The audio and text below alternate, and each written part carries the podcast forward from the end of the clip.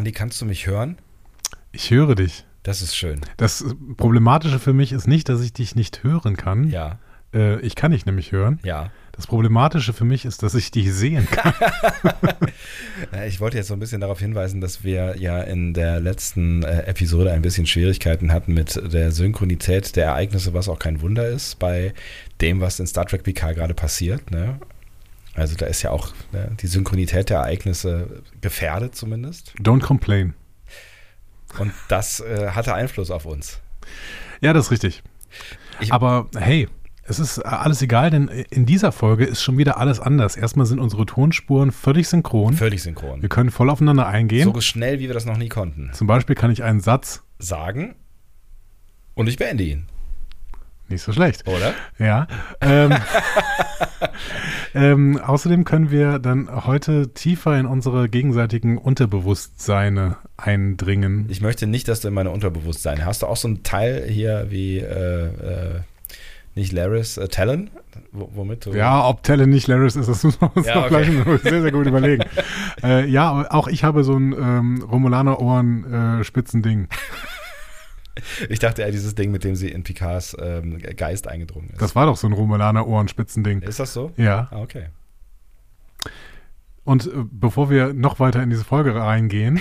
Gehen wir doch in diese Folge rein. Also, um das, um das kurz zu machen, äh, I'm sorry for that, äh, was da auch immer passiert sein mag. Ähm, ich weiß es tatsächlich äh, nicht so genau, aber irgendwas ist offensichtlich beim Upload schief gelaufen.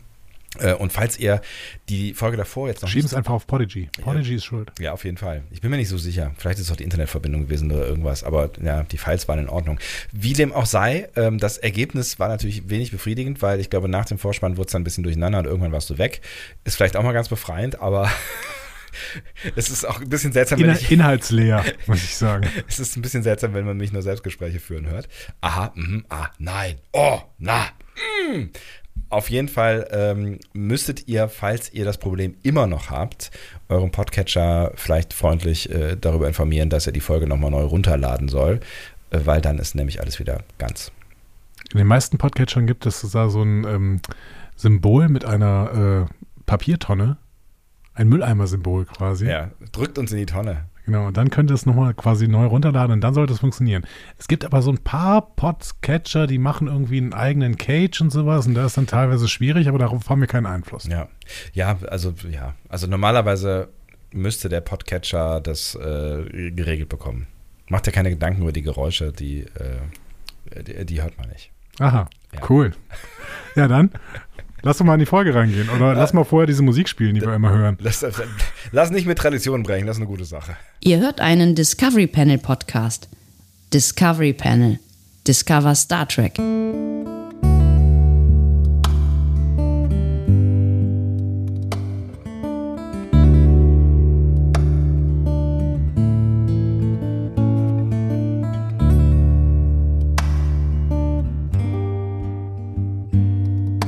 Und dann kam Sung dazu. Don't.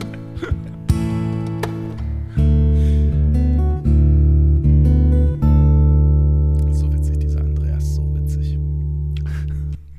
Herzlich willkommen, wir öffnen das Discovery Panel zur nunmehr siebten Folge Star Trek Picard, zweite Staffel und äh, sie trägt den Titel Monster. Äh, oder auf Englisch Monsters.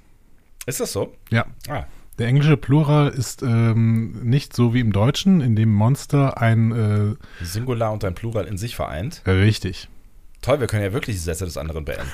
Haben wir schon gesagt, dass wir uns äh, gerade sehen? Also wir podcasten quasi das interessiert beieinander. Niemanden, nee, der diesen Podcast hört. Ja, aber das, das hat ja Einfluss. Das hat Einfluss auf uns und das hat damit auch Einfluss auf euch. Und ähm, es macht uns erstmal gute Laune auf jeden Fall, dass wir uns nach gefühlten 350 Jahren äh, nochmal hier äh, sehen können. Da bringt jemand Müll raus, macht er keine Gedanken. Das sind seltsame Geräusche Auch auf das jeden Fall die ganze Zeit. Ja. Diese Geräusche höre ich normalerweise nicht, wenn ich allein in meiner Waldhütte sitze.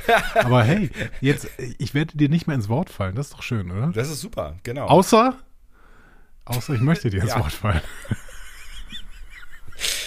Ja, das wird schön. Ich freue mich schon sehr darauf. Ich ähm, auch. Ich auch. Wir ähm, waren eben schon auf eure Kosten essen, möchte ich an dieser Stelle sagen. Ne? Danke. Völlige Transparenz. Äh, Transparenz. Ja. Ihr habt ähm, Gutes getan. Genau. Ja. Vielen Dank für äh, all eure Unterstützung bei Patreon, bei ähm, was noch? PayPal, über das Konto Genau. und auch indem ihr uns äh, Kisten schickt, in denen äh, Leckere äh, Leckereien drin sind. Ja, wir haben wieder viel Post bekommen. Äh, Danke dafür. Äh, Also so rund um Ostern ist, ist äh, unser Blutzuckerspiegel wieder ein bisschen nach oben gegangen. Allerdings. Ähm, ja. Äh, Und ihr wart da durchaus dran beteiligt. Da möchte ich mich ausdrücklich für bedanken. Ähm, Und ähm, wo wir gerade bei Kohle sind, es gibt jetzt gleich demnächst auch die Belege ähm, für unsere Spendenaktion, quasi das finale Ergebnis der Spendenaktion. Das werden wir euch auch nochmal ähm, vertwittern oder so. Ne? Genau. Also wir haben das Geld nicht eben vergessen. Also veressen. Ver vergessen, veressen, ver. Ver, Wie heißt denn das dann? Veressen? Veräst? Veress, vergessen, vergegessen. Wir haben das Geld nicht gegessen. Hm. Gut, wisst Gut. ihr Bescheid. Schwierig. Ja, wie so vieles. Was nicht so schwierig ist, ist das Feedback. Gute Überleitung. Oh ja, es ist Die äh, gelernt ist gelernt. gelernt ist gelernt, genau. Ähm, genau, ihr habt uns viel Feedback gegeben dazu, dass irgendwelche Tonspuren durcheinander geraten sind. Ich weiß gar nicht, was, erklären, was, was keine das für eine Ahnung, Nummer was, war. äh, Keine Ahnung, wir, wir, wir sollten irgendwie nicht synchron gesprochen haben, keine Ahnung, was das soll. Ähm, es gab aber auch so ein paar spannende Fragen, zum Beispiel auf dem Blog. Da hat Julian äh, oder Julien geschrieben, ähm, Hashtag Ausweise. Weiß jemand, warum die Ausweise von der République Française aufgestellt wurden, anstatt von der République Française? Ist es eine diskrete Art für Spécimen? Ich habe die Nachfrage nicht verstanden und ich glaube, es war einfach ein Fehler. Meinst du? Meinst du tatsächlich, dass, äh, dass, dass, dass die in den USA nicht wissen? Ähm, die Frage ist natürlich wirklich, wie, wie viel ist von den Nationalstaaten noch übrig? In, achso, in der Zeit wahrscheinlich eine ganze Menge. Ich habe wollte, war war gerade schon in der 2024? Zukunft. Ja, ja. Wird, wird wohl dann eine Menge von den Nationalstaaten übrig sein, ja. Ähm, Ich hoffe nicht mehr, als uns lieb ist. Äh, das stimmt, ja. liebe Franzosen, bitte. Son Sonntag. Es zählt. Genau, macht, macht keinen Scheiß. Ähm, stimmt, ja, wir sind, wir sind ja in 2024, deswegen ist die Frage, hat sie sich erübrigt. Aber ähm, wissen wir eigentlich, was von den Nationalstaaten übrig ist äh, in, in dem 24. Jahrhundert, in dem wir uns so die meiste Zeit in Star Trek bewegt haben? Bestimmt. Ähm, ich weiß es nicht. Hm. Ist, ja, ist, ja, ist ja ganz spannend, ne? ob das jetzt noch irgendwie. Weil es sprechen ja noch Leute Sprachen auf jeden Fall. Das heißt, es gibt ja den Kulturräume, gibt es offensichtlich noch, aber ob die dann irgendwie noch ein anderes. Die Ich hab, Nationalstaaten sind ja sowieso so ein seltsames Konstrukt Total. zwischen irgendwelchen Kulturräumen und eigentlichem Zusammengehörigkeitsgefühl von ganzen Ethnien oder zumindest oder der gesamten Spezies. Deswegen, ähm, Es ist total random, ne? Ich habe letztens irgendwo, ähm, ich weiß gar nicht mehr, wo ich das gehört habe, aber ein ganz spannendes äh, Gespräch mit jemandem gehört. Ich weiß auch nicht mehr, wer es war. Ja, es bringt euch total weiter, was ich hier sage.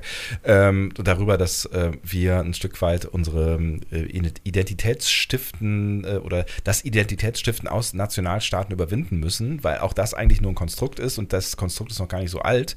Und ähm, wenn wir das ähm, überwinden würden, dann äh, wür- würde halt nur noch Religion übrig bleiben als, als Kriegstreiber. Aber da würden halt zum Beispiel Rassismen ähm, viel trivialer werden, weil es halt irgendwie egaler wird, weil ne, wenn du, wenn du keine Nationalstaaten hast, dann äh, kommst du vielleicht noch nicht auf die Idee, dass ähm, alle in Deutschland cooler sind als alle anderen.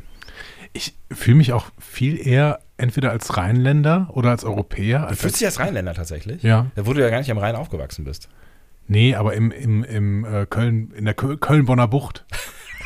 Du fühlst das in dir, das Ich will Rheinländische. das, ja? ich das Rheinländische in mir. So diese Fröhlichkeit, diese aber Unbeschwertheit. so als Rheinländer oder als Europäer fühle ich mich aber irgendwie deutsch. Ist so deutsch. Was, was heißt das? Ja, weiß ich auch nicht Deutsch. genau. Keine Ahnung. Ja, als Europäer ist irgendwie ist auch schwierig, ne? Also als Europäer dann quasi auf dem Kontinent angehörig, ne? Aber Ja. dieser Kontinent ist ja auch, also Europa ist ja auch ein Konstrukt, weil das hört ja mitten im Kontinent eigentlich auf. Also was ist Europa und was ist nicht Europa, wenn du jetzt mal nicht die EU-Grenzen Aber als nimmst, ne? Obwohl. Ja, das geht auch ganz schön, ganz schön ineinander über, wenn ich dann zum Beispiel an Istanbul denke oder sowas, ne? Also das, da, da, da, da gibt es. Ja, aber gerade Istanbul als so ein Cult Culture Clash City ist doch quasi äh, das, das Gegenteil von deiner These, oder? Also da kommen ja zwar verschiedene Kulturen zusammen, aber die gehen ja nicht ineinander über. Nee, aber da, da sieht man ja gerne mal so eine Grenze irgendwie, ne? Also äh, Ja, weil dann, weil da, nach Bosporus ist Schluss. weil da halt eine Meerenge zwischen ist. Deswegen sieht man eine Grenze. Ja, man sieht ja, man sieht ja auch eine Grenze zwischen, ähm, keine Ahnung, Jerez de la Frontera und äh, Marokko. Da sind auch nicht viel, da ist auch nicht viel mehr dazwischen wie äh, am Bosporus. Ja, als also am das, ja, das stimmt schon. Das ist auf jeden Fall äh, eine, eine, eine geografische Geschichte, ne? wobei es ja auf, auf anderen Seiten, also gerade im Osten zum Beispiel, da hört Europa ja eigentlich geografisch nicht so wirklich irgendwo auf. Das ist richtig. Das ist das, das, ist das Spannendere, ne? Ja. Also warum, warum macht man da irgendwo, ne, es hat ne, Polen. Weil auf der einen Seite der Grenze ein Autokrat, ein irrer Autokrat ist vielleicht. Aber auf der anderen ja, Seite. es, es gibt auch Autokraten innerhalb von Europa, das stimmt, das ist auch das Problem. die auch wiedergewählt werden. Aber gut. Wie sind wir jetzt dahin gekommen? Wir schweifen die ganze Zeit ab. Ja. Wir, wir sind da hingekommen äh, wegen der Frage von Julien, äh, warum es République Française heißt. Achso, und du meinst, es ist ein Fehler? Ich glaube, es ist einfach ein Fehler. Ich glaube, sie haben sich vertippt. Hm. Oder was glaubt ihr? Ich weiß aber, ich kenne aber auch nicht, ich weiß nicht, was mit den äh, Specimen oder Spezimen oder sowas, was es damit auf sich hat. Ja. Vielleicht kannst du, kannst du noch ein bisschen er, erklären, was du genau damit gemeint hast, oder ihr habt vielleicht Julien verstanden und wir noch nicht so richtig und ähm, könnt direkt drauf eingehen.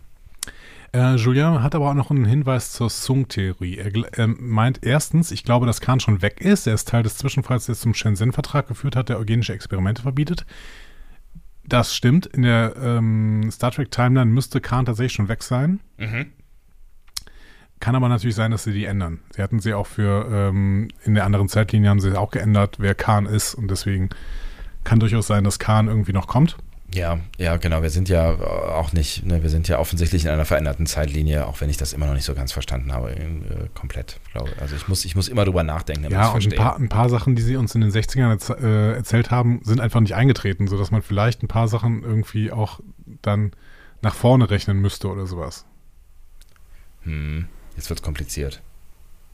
Ja, es ist kompliziert. Ja. Wenn, wenn einen die Zukunft einholt, dann ist es kompliziert. Stimmt. Ich sehe jeden Morgen, wenn du aus dem Bett steigst. ähm, Julian schreibt auch so nämlich, ich glaube, man will uns hier erklären, warum alle Songs gleich aussehen. Da äh, Adam, der Erste, der es nicht schafft, eine Tochter zu züchten, wird irgendwann ein Sohn kommen. Ich wäre nicht überrascht, wenn irgendwann eine Datei mit dem Namen Eric äh, oder Arik auf dem Computerbildschirm aufploppt, wobei Arik erst 100 Jahre später in Erscheinung tritt. Das heißt, ähm, die Songs sind alle Klone aus sich selber quasi, ja? Das Ja, wäre. aber die Songs experimentieren auf jeden Fall immer schon mit künstlichem Leben. Künstlichem Leben. ja, da ist der Rheinländer wieder. Hallo. Da ist er wieder. Schön. Das künstliche Leben. Ja. Ist eine ganz interessante Theorie. Wird man es aber äh, vermutlich nicht erzählen irgendwo, ne? Ganz interessante Theorien hat auf jeden Fall auch Wesley der Reisende. Ja. Das finde ich äh, sehr, sehr schön. Ein schöner, schöner äh, Nick. Sagt Erste, man noch Nick? Ja, Ja. Nickname. Nick, ja. Nickname. Äh, die erste Theorie ICQ. Egal, ja. zu Jaban. Ich glaube, dass Jaban eigentlich Gary Seven ist. Aha. Beziehungsweise vice versa. Äh, Das ist interessant, weil ich meine, Schaban wird uns ja heute noch, ähm, nee, äh, Laris wird uns ja heute noch beschäftigen, also äh, ne, Laris slash Ja. Talon.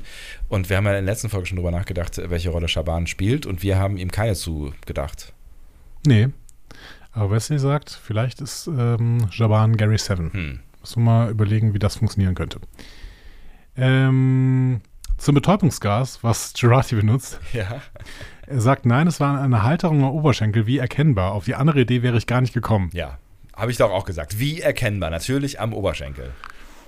Ja, Entschuldigung, was, dass ich mir da irgendwie gedacht habe, wo holt ihr das denn jetzt her? Ich hatte überhaupt keine bösen Gedanken. Gut. Ähm, er äh, stellt auch noch eine Frage und sagt, wäre es nicht zu offensichtlich, wenn Gerati am Ende die Borg Queen ist? Es passt irgendwie nicht zu der Stimme der Borg Queen, auch die Körpergröße ist anders. Außerdem redet sie ja Picard immer mit Mister an. Ich tippe darauf, dass es René ist, weil auf ihrer Mission irgendwas schief geht. Da müssen sie uns aber noch mehr erzählen in den letzten drei Folgen. Ja, wie wollen sie das noch schaffen?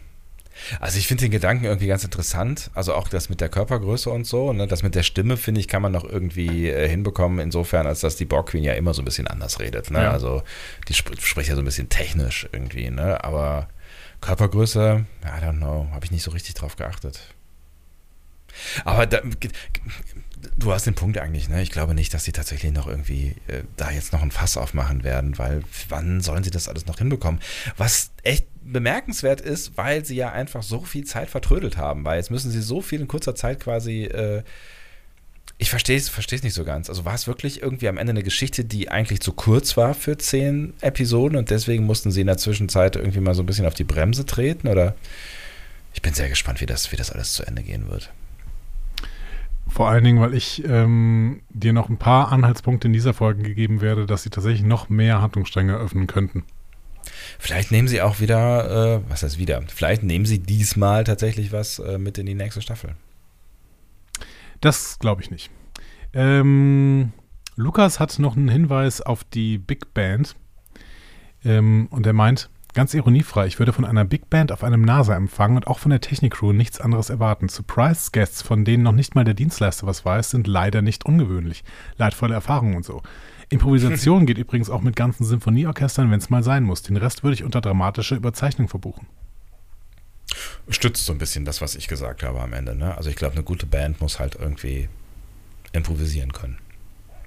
Ich fände es immer noch toll, wenn ich einfach so eine Band für mein Leben hätte. Die würden die ganze Zeit neben mir herlaufen und wenn ich Bock hätte irgendwie, dass die mal ein bisschen was spielen, dann sage ich so und jetzt drei, vier, sieben, acht. Bam, bam, badam, bam, bam. Ist das nicht, heißt, heißt das nicht Spotify? Nein, die müssen ja wirklich, die müssen ja mich sofort Karaoke-mäßig unterstützen. Wären die, wären die dann da die ganze Zeit? Also wärst Ja. du nie allein? Nein, ich wäre nie allein. Das würde mir ein bisschen, glaube ich, es- ich fände spooky. Ja, ich, also wenn ich, wenn ich allein sein will, dann kann ich ja sagen, wartet in der Küche. Äh, I don't know, aber bitte, jeder soll seine Fantasien haben. So, Kai L. hat noch ein bisschen was zu Zeittheorien. Ja. Er schreibt, für mich ist klar, dass die Konföderationszeitlinie, Konföderationszeitlinie, wichtig, Ja. die A-Linie ist. Also das, was passiert wäre, wenn niemand in die Zeit angegriffen hätte. Q arbeitet auf jeden Fall daran, die Zeitlinie, die wir kennen, ich glaube, es ist die C-Zeitlinie zu erschaffen. Wahrscheinlich, weil die böse Menschheit, wahrscheinlich General Picard selbst, dem Q-Kontinuum Schreckliches antun wird. Deshalb auch die hasserfüllten Worte Qs gegenüber Picard in Folge 2. Durch das Agieren der Borg Queen wird dann aber eine noch schlimmere Zeitlinie erschaffen, die B-Linie. Die Lösung des Problems folgt dann, indem Borg Queen Jurati von der B-Linie in die C-Linie springt und dort eine Aktion mitbringt, mit der die C-Linie überhaupt erst hergestellt wird. Das ist nicht ganz logisch, das ist aber bei Zeitreisen auch nicht zu erwarten. Na, wer ist noch dabei? Also ich, ich finde den Gedanken tatsächlich irgendwie ganz spannend, ähm, dass äh, Jurati am Ende noch ein Zünglein an der Waage sein könnte. Ne? Also die ist ja dann auch irgendwo da drin in dieser Borg Queen und dass die möglicherweise dann einen Plan zersägt, äh, der zu einer größeren Katastrophe geführt hätte. Und ähm, äh, dann am Ende vielleicht wirklich die, die Retterin ist. Und äh, vielleicht hat das ja auch was mit dem zu tun, ähm, was wir in der ersten Folge gesehen haben, ne? mit diesem Dingsbums, ich brauche Hilfe, so. Ne? Und äh, es ist immer noch schwierig mit der, ich nimmt uns in die Föderation auf Nummer, aber vielleicht ist das ja, ja, vielleicht steckt da ja doch irgendeine Lösung hinter, die wir einfach jetzt noch nicht sehen. Also, ähm, ich habe es, ja, Ja, bitte. ich finde es total schwierig, ehrlich gesagt. Hm. Ich finde es vor allen Dingen schwierig, weil uns das alles noch in drei Folgen erzählt werden muss. Ja, voll. Und ich weiß nicht, wie das funktionieren soll. Acht, neun, zehn. Ich habe immer Schwierigkeiten. Wenn ich von sieben auf zehn rechne, dann habe ich immer Schwierigkeiten.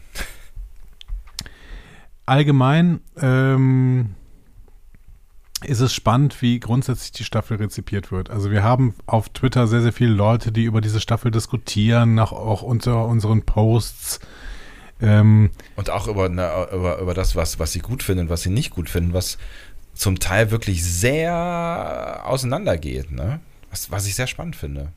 ja, genau. Also Leute, die total zufrieden sind mit der Staffel, wie äh, Sir Javik zum Beispiel, der äh, 90s Podcast, der ist, glaube ich, auch so ein bisschen podcastmäßig begleitet, I don't know. Hm? Ähm, leider nicht gesehen, tut mir leid, liebe KollegInnen. Ähm, nicht gehört, wollte ich sagen. Ja, das macht man Schreibt zum Beispiel, ist die beste und gleichzeitig auch schlechteste Episode der Staffel bisher.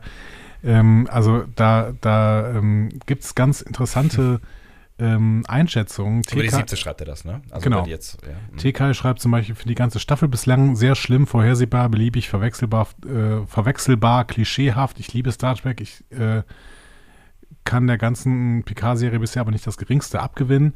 Ähm, so etwas ähnliches schreibt auch der kelpianische Schuster bei uns auf dem Blog. Der schrieb, um was es da geht, weiß halt niemand genau. Und das ist die schlechteste zusammengeschusterte Serie der letzten Jahre. Man kann gar nicht auf die ganzen Unzulänglichkeiten eingehen, weil das so dermaßen viele wirre Punkte, Erzählstränge, Anspielungen sind, die alle kaum zueinander passen, dass es nicht möglich ist, alles zu begründen. Da würde jedes Textfeld, das, äh, würde jedes Textfeld aber sowas von sprengen. Ähm, dann gibt es auch Leute, die bei dir eine gewisse Frustration raushören, so. Ähm, ja, zu Recht, ne? Also, Der, der, der, der äh, liebe Sascha auf Twitter sagt so, ja, jetzt kann man eure Frustration deutlich besser hören. Ähm, ich höre eine gewaltige Portion Resignation, vor allen Dingen auf der sonntäglichen Seite. ähm, Ja, es ist, ja, keine Ahnung. Ich, ich, glaube, ich glaube, es liegt wirklich daran, dass die, diese Serie, also diese, diese Staffel so fulminant gestartet ist und ich wirklich all in gegangen bin mit meinem Herzen und ähm, ja, dann einfach so ein paar Folgen kamen, die mich, die mich echt abgehängt haben. Das ist total schade. Also ich finde es nach wie vor total schade, dass es diese Folge 2 und 3 und vielleicht auch noch 4 äh, so gegeben hat in der Form, wie es sie gegeben hat, weil ich finde es immer noch spannend, dass du Folge 2 da so mit reinziehst, weil Folge 2 passiert ja wenigstens was. Seit ja. Folge 3 hängen die im 24. Jahrhundert und es passiert absolut nichts mehr. Das stimmt, das stimmt. In Folge 3, in Folge 2 ist was passiert, aber in Folge 2 fand ich irgendwie so überzeichnet, die fand ich irgendwie so. Wobei ich, ich habe ja mittlerweile mehr Unterhaltung irgendwie noch als bei Folge 3 und 4. Jetzt gerade fühle ich mich unterhalten. Ja, aber das ist ja auch das, was ich sage. Also das, was mir, was mir Hoffnung gibt und das, was, was auch in dieser Folge ja wieder ein bisschen passiert, ist halt, dass es so ein bisschen deeper wird, ne? Dass die, dass, dass, dass die, ähm, also dass es wieder um irgendwas geht, weil ganz ehrlich, also in Folge 3 ist um nichts gegangen. Gar nee, nichts. Da ging es um, genau, ja. da geht es um gar nichts. In Folge 4 haben sie gerade so ein bisschen was irgendwie noch auf die Kette bekommen in den letzten drei Minuten so gefühlt, so, ne? Aber ähm, das, das ist das, was mich irgendwie stört. Ja, also das, das, ist vielleicht ein Pacing-Problem, ja. Hm. Und da frage ich mich halt wirklich, äh, ob, sie, ob sie vielleicht am Ende einen Stoff hatten, der, ähm, der zu klein oder der zu, also weiß ich nicht, zu kurz war für, für ja. zehn Folgen?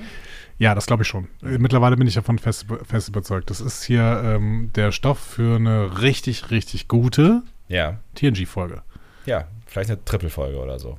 Ja, vielleicht eine Doppelfolge, genau. Ja. Aber ähm, dafür machen sie ja noch immer sehr, sehr viel Zeugs auf, denn wir sagen ja auf der anderen Seite, wie sollen sie das alles noch zumachen? Ja, so? aber ne, da sind wir beim Pacing-Problem, ne? Aber vielleicht kriegen sie es ja gebacken. So, aber vielleicht haben sie auch das Finale zuerst geschrieben und haben dann irgendwie den Anfang geschrieben und haben sich überlegt, was in der Zwischenzeit passiert. Ja, ich meine, wir sollen mal den Tag nicht vor dem Abend äh, in den Dreck ziehen.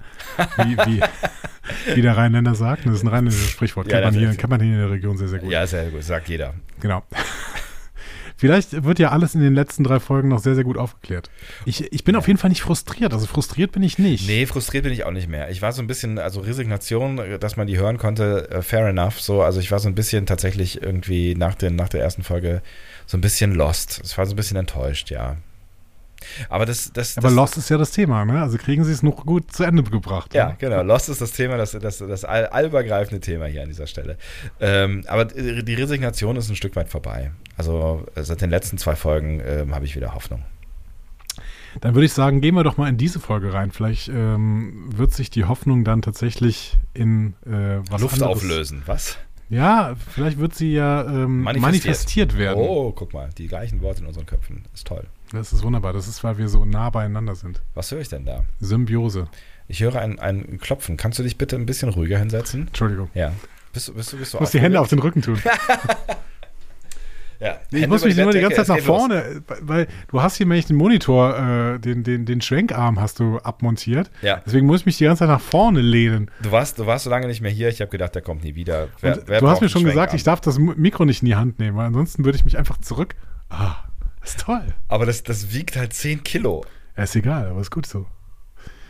Ah. Du kannst es auch abmontieren, wenn du möchtest. Ja, aber so ist besser. Ich bin mir nicht sicher, ob das so gut ist. Ich höre viele Geräusche. Ja, es ist irgendwie doof. Okay. Ich entschuldige mich in aller Form. Ja, nee.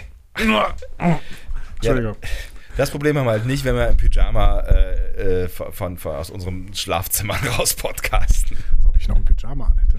Um Gottes Willen. Ah, Bilder. So. Jetzt, ich weiß nicht, ob ich jetzt noch mit dir in diese Folge oder irgendwo hin einsteigen möchte.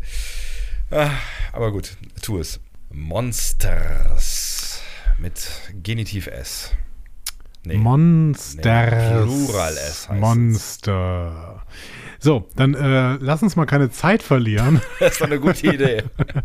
Und äh, ich erzähle dir was über das Team hinter der Folge. Sehr das gern. ist nämlich einerseits als Autorin Jane Max, die kennen wir schon, die hat bei Watcher äh, schon mitgearbeitet und auch in der letzten Episode Two of One war sie aktiv am Drehbuch beteiligt. Jetzt ist sie die, äh, jetzt ist es ihre erste Solo-Episode. Mhm. Ähm, hatte dir gesagt, die wird auch als Produzentin geführt. Ähm, unter anderem Co-Executive bei Anne with an E. Das ist so unser Erinnerungsanker irgendwie. Ja, Anne with an E. Anne with ja. an E. Ähm, Regie hat jetzt zum ersten Mal hier Joe Menendez geführt. Mhm. Ähm, der äh, hat eine sehr, sehr ausführliche Biografie bei IMDb. Das ist ganz schön. ne? Da kann man Ja. das alles durchlesen. Der in New York geborene Menendez beschlag, beschlagnahmte im zarten Alter von sieben Jahren die Super 8 Filmkamera seiner Großmutter und begann Filme mit seinem kleinen Bruder, seinen Cousins und Freunden zu drehen Also, und zu schneiden. Er zog 1992 nach LA und hat seitdem nie aufgehört, als Autor, Reg- Regisseur oder Produzent zu arbeiten. Oder alles genannte. Hört, hört. Hört, hört. Also der ist seit Anfang der 90er am TV unterwegs. Ja. Und das, obwohl er erst 52 ist tatsächlich. Okay. Finde ich schon ziemlich heftig. Ja. Ähm, hat Terry Metellis auch bei 12 Monkeys kennengelernt, wo er zwei Episoden übernommen hat. Das werde ich heute öfter sagen. Die haben sich bei 12 Monkeys kennengelernt. Ansonsten hat er gerade in den 90ern und frühen 2000ern viele spanischsprachige amerikanische Produktionen gemacht. Mhm. Unter anderem so einen Lionsgate-Film namens Ladrón que roba a ladrón.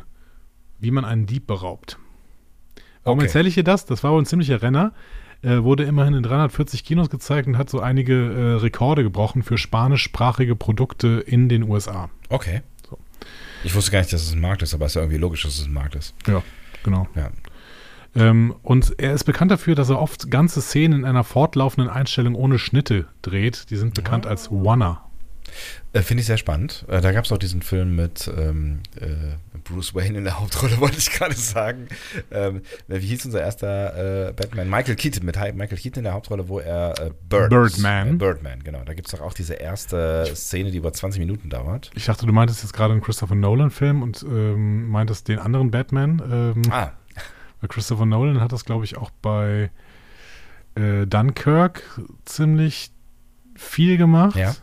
So Wanner gedreht. Und es gibt auch noch einen deutschen Film, der in Berlin spielt. Ja, aber der wurde tatsächlich äh, komplett am Stück äh, Genau. gedreht und ähm, ja, der äh, irgendwas in der Clubszene und so, ne? Ja. Habe ich gerade vergessen, wie er heißt. Habe ich aber nicht Das den, gesehen. äh, der, der, der Name ist der Name der Hauptprotagonistin. Lola. Unsinn. ähm, ja, also dafür ist er bekannt. Äh, Joe Menendez haben wir ja vielleicht so ein bisschen hier gesehen, dass er tatsächlich auch relativ lange Passagen hatte. Ja, Ähm, aber gut. Wäre uns wahrscheinlich nicht aufgefallen, wenn wir diese Informationen jetzt nicht gehabt hätten. nee, es stich, sticht jetzt äh, nicht heraus auf jeden Fall. Und dann können wir, wenn du möchtest, in die Folge reingehen. Ja, warum nicht? Man hat uns ja äh, jetzt mal wieder eine Folge präsentiert, die so ein bisschen ausführlicher ist. Ne? Ich glaube 55 Minuten oder sowas. Also dann äh, ge- müssen wir die Zeit nutzen. Das Adäquat von Nepente für diese Staffel. Hm? Wenn deine Metatheorie denn wohl stimmt, äh, hier und da ist sie ja durchaus auf Anklang äh, gestoßen. Ne? Im Previously On sehen wir, Jurati erschießt die Borg Queen, wird aber besetzt und äh, verliert dann bei Wein und Gesang die Kontrolle. Wird besetzt, ist schön, ja. Oder besessen. Ja. Ähm, Rios findet das frühe 21. Jahrhundert super, vor allen Dingen wegen Teresa. Seh? Picard erinnert sich gegenüber René an äh, seine Mutter, die die Sterne liebte, aber auch dunkle Seiten hatte. Das, äh, damit wird er nochmal zitiert. Ja. Picard wird von Zung angefahren und fällt in ein mentales Koma. Äh, Teresa zerstört ihren Defibrillator bei Picards Rettung. Wird, wird, wird habe ich mich äh, noch so äh, posthum gefragt, wird äh, eigentlich mit dem Tesla angefahren? Ja, ne? Das sind, ist, ist der, Bestimmt. ja. Weil der, der hat ja den Tesla gefahren, der Song, in, dem, in der Folge davor, ne? In der sechsten, in Ja, der f- fünften, ja. glaube ich, ne? Und da haben wir uns noch gefragt, ob es Product Placement ist. Ich weiß nicht, ob es immer noch Product Placement ist, wenn man mit dem Produkt jemanden umbringt oder versucht umzubringen. Es wäre dann Product Placement, wenn das autonome Fahren das verhindern würde. Stimmt. Sing! Ging nicht. Das Schade. ist nicht passiert. Das wäre witzig gewesen, auf jeden Fall. Äh, ja, und Talon will jetzt mit dem Neu neurooptischen Interceptor reingehen in Picard. Ja. So. Da, da hast du ja ähm, in der letzten Folge angekündigt, dass wir in dieser Folge nun eine Folge in Picards Geist sehen werden. Und, So Unrecht hast du nicht gehabt. siehst du, wir starten mit einem Blick auf eine Sonne. Mhm. Und wir haben kurz gedacht, wir sind wieder im Weltall. Ja. Ist auch ganz schön, ne? Das wird ja dann, der Zoom geht ja dann so ein bisschen runter und dann liegen da so verschiedene ähm, Badges und so ein Krams, ne? Also man, man hat sofort so dieses, dieses Gefühl von, ah, wir sind wieder draußen und es passiert irgendwie was auf einem Raumschiff. Hat mir ein bisschen gefehlt, ehrlich gesagt, aber leider passiert in die Richtung ja jetzt auch nicht wirklich was. Wir sehen offenbar ein Gespräch zwischen Picard und dem Untertitel nach Maurice, einem Therapeuten der Sternenflotte, der Picard mental diensttauglich schreiben soll. Wir wissen natürlich mit dem Namen Maurice seit der ersten Sekunde der Folge, dass das Picards Vater ist. Ja. Ähm, gut, aber das weiß nicht jeder, dementsprechend äh, müssen wir das jetzt einfach mal so ähm, damit leben. Ja. Was hast du denn auf dem Tisch da gesehen? Ähm, ach, ich habe natürlich nicht so genau hingeguckt, dass, dass ich jetzt irgendwie, aber ich auf jeden Fall einen Sternflotten äh, äh, halt, ne?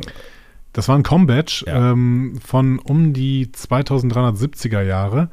Ähm, und diese Kiste und das Abzeichen, die wurden uns letzte Saison schon in Maps and Legends gezeigt, der zweiten Folge der Staffel.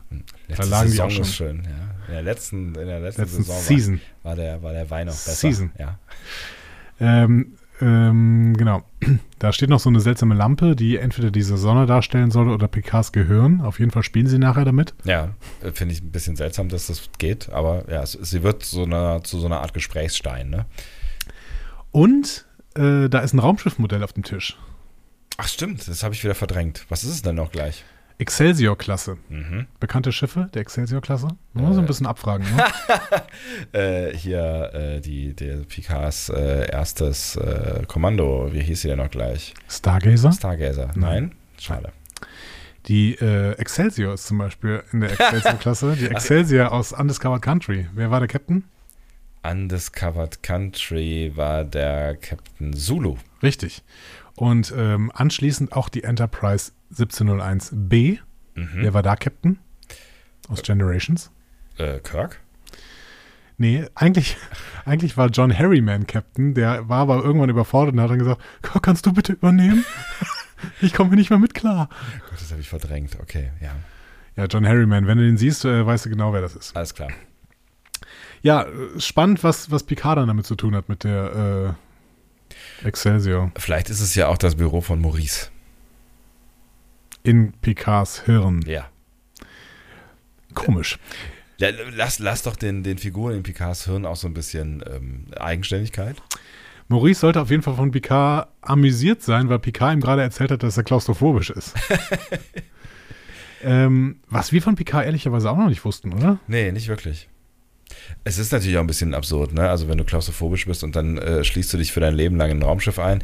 Okay, zugegebenermaßen hat die Enterprise äh, äh, D jetzt genug Auslauffläche geboten, aber es ändert vielleicht ja nichts daran an dem Gefühl, dass du in einer Box im, im Weltraum unterwegs bist. Picard hat ja auch das Gegenargument, ja, wenn du klaustrophobisch bist, suchst du halt die Weite des Weltalls. Hm.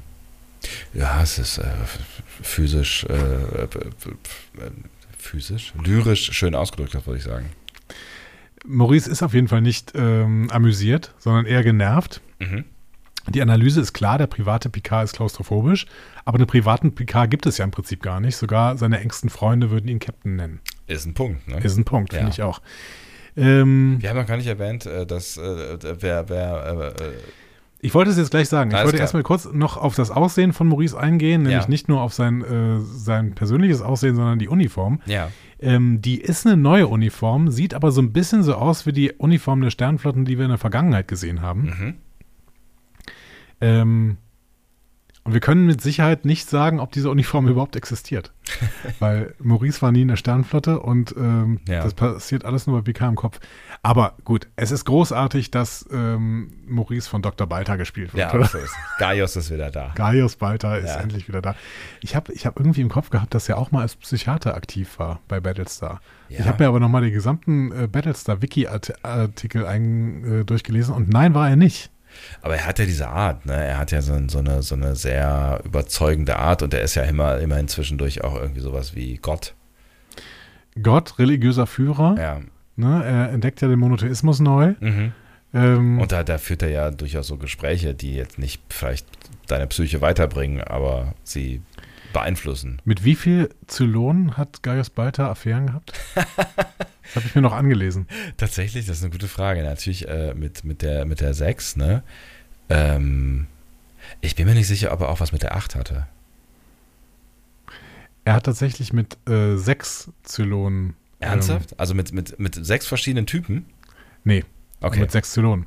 Drei Sechsen, Ja. äh, dann ähm, Rekha Sharma, Ja, stimmt, ja. Lucy klar. Lawless Ja. und ähm, weiß ich nicht mehr. Noch eine. Ja, er hatte auf jeden Fall, er hatte auf jeden Fall eine Menge am Start, ne? Ich hätte jetzt gedacht, dass da auch zwischendurch irgendwann mal eine 8 am, am Start gewesen ist. Aber die Achten waren ja alle bei. Äh, Ah, acht war Boomer, oder? Ja, genau. Unter anderem. Bestimmt. Bestimmt war auch noch ein Boomer dabei.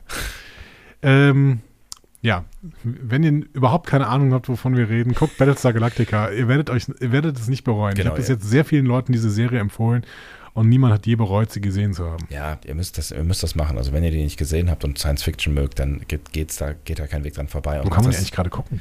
das weiß ich nicht. Ich habe sie auf ähm, DVD. Ich habe sie auch auf DVD. Aber man kann sie bestimmt irgendwo gucken auch. Auf, es ist auf jeden Fall echt, also ich glaube, man sollte das auch ähm, so schnell als möglich machen. Ich habe immer so ein bisschen Angst, dass die altert, aber ich glaube, ich glaube tatsächlich, die ist so eigenständig, ne? die ist so far out von, die haben so ein, so ein krass eigenes Universum geschaffen. Das, äh, wahrscheinlich ist es auch in 20 Jahren noch, noch, noch okay. Es wird ja jetzt gerade neu gemacht, deswegen ähm, von 2004 bis 2009. Das ist krass lang her. Ja, Ja, die gibt es auf unserem Lieblingsportal Sky. ja Mensch. Sky Ticket und Sky Go. Grüße an äh, die Freundinnen und Freunde von Sky. Vier Staffeln. Gab es noch vier Staffeln? Nee, fünf meine ich. Hm. Und es gab dann noch irgendwie zwei Filme oder sowas, ne? Oder drei Filme? Auf Messers Schneide und äh, der Plan. Genau. Nee, ich glaube, es gibt nur vier Staffeln tatsächlich. Das Ja, andere war Miniserie. Hm? Okay, kann sein.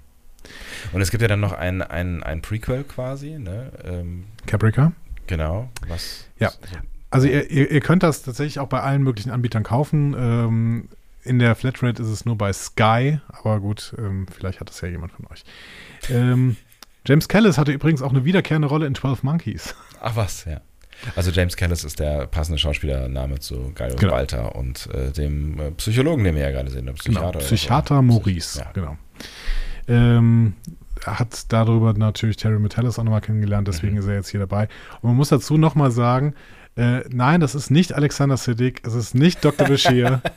die, beiden, die beiden sind sich ihrer Ähnlichkeit sehr bewusst. Sie Ja. haben mittlerweile Fotos miteinander gemacht, damit man weiß, dass sie auch in einem Raum sein können und man sie voneinander unterscheiden kann. Ah, geil. Ja, irgendwie, irgendwie die Vibes schwimmen, schwingen immer so ein bisschen mit, ne? Und Ja. äh, nach, spätestens dem, nach, äh, nachdem Alexander Siddig auch die eine oder andere böse Rolle gespielt hat, ne, ähm, wissen wir ja auch, dass das gut Gotham hat er, hat er gemacht, ne? Ja Game of dieser- Thrones hat er gemacht auch. Ah ja, stimmt, das habe ich nicht gesehen, aber das äh, habe ich gelesen. Ähm, aber er kann auch böse, auf jeden Fall. Ja. So, das Gespräch steckt fest. Also nicht unseres, sondern das zwischen ähm, PK und Maurice. Unser Gespräch steckt Hm? niemals fest. Ähm, es steckt fest, weil PK nichts von sich preisgeben äh, möchte. Maurice ermutigt ihn, einen Witz zu erzählen, kennt er aber nicht. Ähm, oder eine Geschichte. Ja. So. Der Darauf lässt Einstieg- sich dann ein. Genau, der Einstieg in Absurdistan, aber gut. Er erzählt also sehr unbeholfen die Geschichte von einer Königin mit feuerroten Haaren. Nachdem er den Gesprächsball in die Hand nehmen durfte. Ja. Oh, ich habe einen feuerroten Aber- Ball in der Hand. Den Anfang mochte ich wirklich sehr, sehr gerne. Ja, there was a queen with fiery hair. And she was female. Das, und dann kommt dieser, dieser trockene Kommentar von Maurice. so, Geschichten erzählen ist nicht so deine Stärke, ne? Fand ich auch einen sehr, sehr guten Moment. so. ja. She was female. Das war ja mich echt gerissen. So. Ja, aber es ist auch ganz geil, dass sie, dass, äh, dass sie ihm das da reingeschrieben Ja. haben. Ja. Aber irgendwie passt er auch zu ihm, ne? Also Pika als, als Geschichtenerzähler ist es. Hat echt nicht so gut funktioniert. ähm, ja, Picard, So ein bisschen vielleicht auch wie Data Geschichten erzählen würde. Obwohl der wüsste, wie es wirklich geht, ne? der würde es sehr technisch erzählen. Ja, er würde halt wahrscheinlich. jede, jedes Detail erklären. So. Ja, wahrscheinlich. Picard erinnert sich auf jeden Fall an Märchenrollenspiele mit seiner Mutter. Er war der Prinz und sie die Königin. Mhm. Wenn Freud da nicht mal hellhörig geworden wäre, äh, allgemein so. Ähm, Yvette bemalt dabei die Fenster des Wintergartens im Chateau. Ja, Wir merken, dass die beiden sich schon sehr lieben. ja. Ne? Ich finde, die, die Vibes zwischen den beiden sind auf jeden Fall da, bis die Mutter plötzlich Gefahr spürt. Mhm. Im Bild sind das dann, also wir übersetzen müssen ja, das sind jetzt alles Bilder, die Picard da versucht aufzumachen. Monster, die die beiden im Wintergarten des Chateaus überfallen und die Harmonie stören, Ja, vor denen sie dann flüchten müssen, in den Keller, in die Katakomben des Chateaux. ja. Wir wissen ja aus der letzten Folge oder davor oder so ja schon, dass es da äh, Gänge gibt, die äh, Genau, nicht gehen sollte. auch die Leute im Zweiten Weltkrieg ähm, versteckt haben. Genau. Ähm, und Monster, die final Jean-Lucs Mutter mit sich zerren. Mhm. Spooky. Spooky. Ja. Und damit gehen wir noch ins Intro. Aber wir wissen jetzt auf jeden Fall, es sind ähm, Bilder, mit denen Picard versucht, irgendwas auszudrücken. Mhm. Und das ergibt natürlich dann auch einen größeren Sinn irgendwie. Also später, als wir dann wissen, worum es hier überhaupt geht. Ich finde, das, das Bild ist auch sehr schön äh, gewählt an dieser Stelle. Ja, Mhm. genau. Wir kehren aber zwischendurch immer mal wieder zurück in die richtige Welt und damit auch nach dem Intro. Ähm, also der Welt außerhalb von Picards Kopf. Ruffy, Seven und Rios kümmern sich um Picard und vermissen weiterhin Jurati. Ja. Aber immerhin vermissen sie sie mittlerweile, weil beim letzten Mal war es ja irgendwie so ein bisschen egal, ne? Ja, Seven sagt irgendwann, äh, Jurati ist MIA. M-I-A. Mysterious Ignoring Ass. Whatever. Könnt ihr mir das bitte zeichnen? Die Mysterious Ignoring Ass. Ähm, nein, das ist Soldatenjargon Missing in Action. Ach so, Ähm, ah. heißt quasi, dass sie äh, verloren gegangen ist und äh, eventuell auch tot ist. Okay. Ähm, sie haben mittlerweile aber auch gecheckt, dass sich Jurati seltsam benimmt, wegen dem Singen und Küssen. Ähm, deswegen wissen sie nicht so richtig, äh, was ihr Status ist. Kissing? Kissing. War noch ein schöner Moment irgendwie. Ähm, und wir wissen auch nicht, was ihr Status ist. Deswegen ähm, sind wir gerade auf demselben Level quasi wie äh, Ruffy, Seven und Rios. Genau. Aber ich finde es gut, dass sie sich äh, jetzt zumindest mal Sorgen machen und ähm, äh, ja, sich Gedanken darüber machen, was, was mit ihr denn wohl sein sollte. Oder auch bemerkt haben, dass sie irgendwie seltsam Das wurde, wurde ja in der letzten Folge gar nicht thematisiert. Okay, sie hat natürlich auch zu tun mit Picard und so, ne? Ja, ich verstehe weiter nicht, dass sie alle da mitgelaufen sind, weil sie auch René damit komplett allein gelassen haben. Ja. Die verlieren immer so schnell die Mission aus den Augen. Das. Das ist so genau wie, wie, wie, wie Seven und Ruffy da in dieser dritten Episode. Ja. So. Worum geht's ja noch? Egal. Wir müssen Wir, Rios wir, müssen, finden. wir müssen den Watcher finden. Moment mal, wo ist Rios? Wir müssen Rios finden. Ja, das ist, ich weiß auch nicht, das ist äh, Aufmerksamkeitsschwierigkeiten irgendwie. Offensichtlich. ja. Ähm, so. Talon bereitet sich indes ähm, vor auf die Reise ins Ich. Mhm. Hast du den Film gesehen? Die Reise ins Ich, ja. Hat Äh, Robert Picardo mitgespielt. Ist das so? Ja. Wie heißt der nochmal, der, der, der Er spielt den Protagonist? Sheriff. Den Sheriff? Der, der Protagonist heißt Dennis Quaid. Oh, das ist Dennis Quaid. Es gibt das ganze Ding auch nochmal mit Dudley Moore, oder? Der das ist aber viel, viel älter. Das ist von 53 oder sowas. Aber das, das, das, das ja, echt? Aber da hat Dudley Moore noch nicht gespielt, ge, gelebt. Wer ist Dudley Moore? Die, heißt Es gibt noch eine andere, andere Verfilmung auf jeden Fall Ja. davon. Es, gibt- es gibt ja mehrere auf jeden Fall, aber du hast recht, es ist Dennis Quaid äh, gewesen ähm, in, in der 80er. Was machen eigentlich die Quaids? Das waren noch mehrere. Da war doch Randy auch dabei. Randy Quaid? Randy. Qu- Moment mal. Ja, Jack Quaid.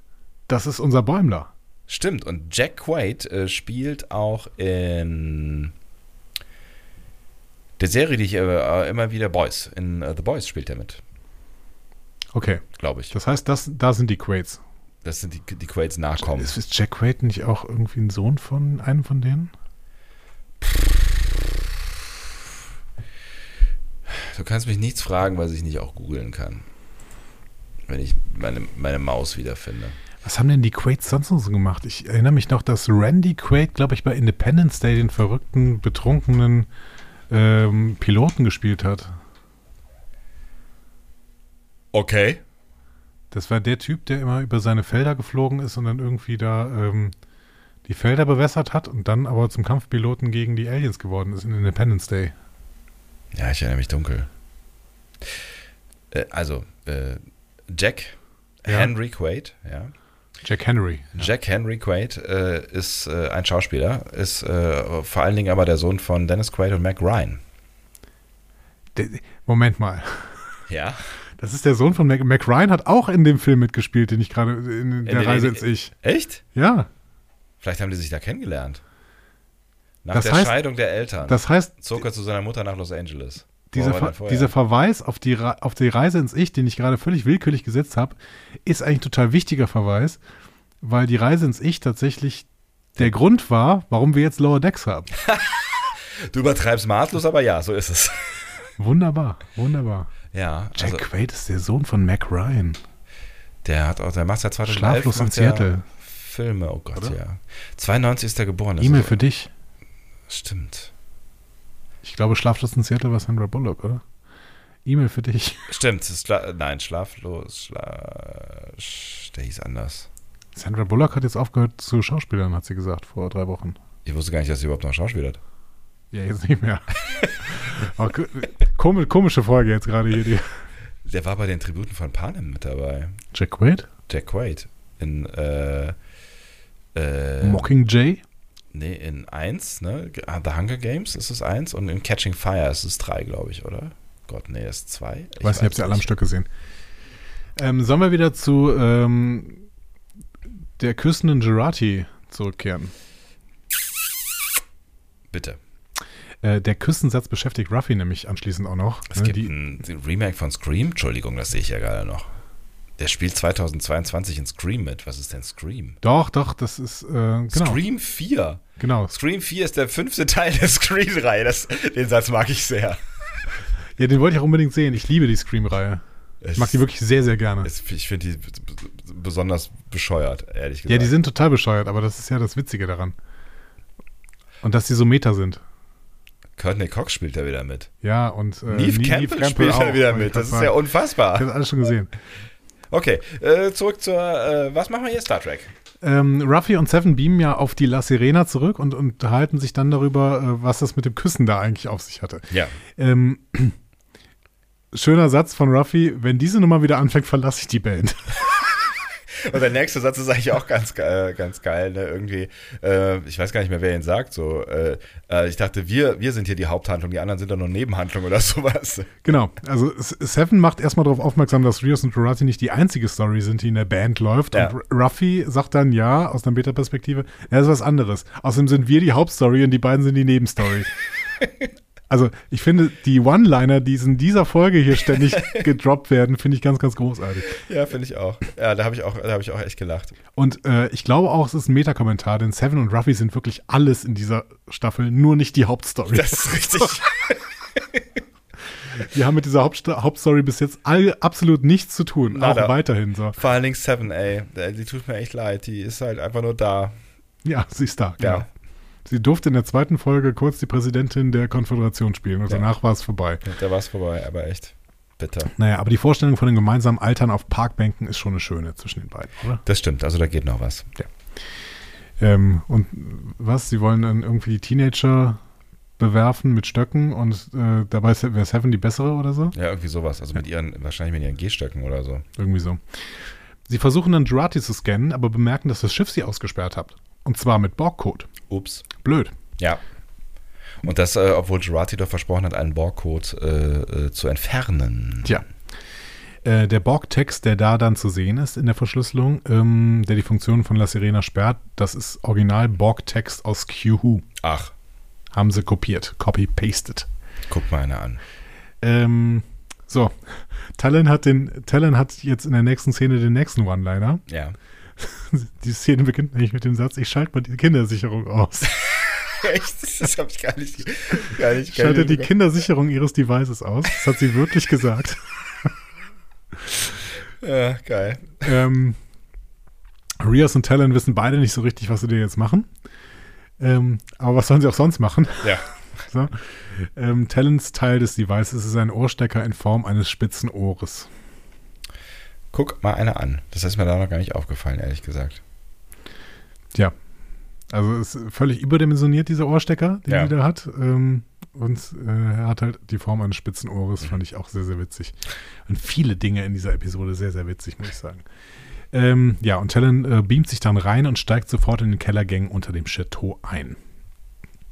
Pichard. Äh, Pichard. Es ist eigentlich schade, dass sie nicht äh, in, die, in die Sitzung, äh, ne? Also es ist schade, dass sie in den Plot ausgerechnet, das ist ja irgendwie, irgendwie der, der unschönere Teil, ne? In der Sitzung hätte, hätte ja vielleicht auch Spaß gemacht. Das ist richtig. Ja.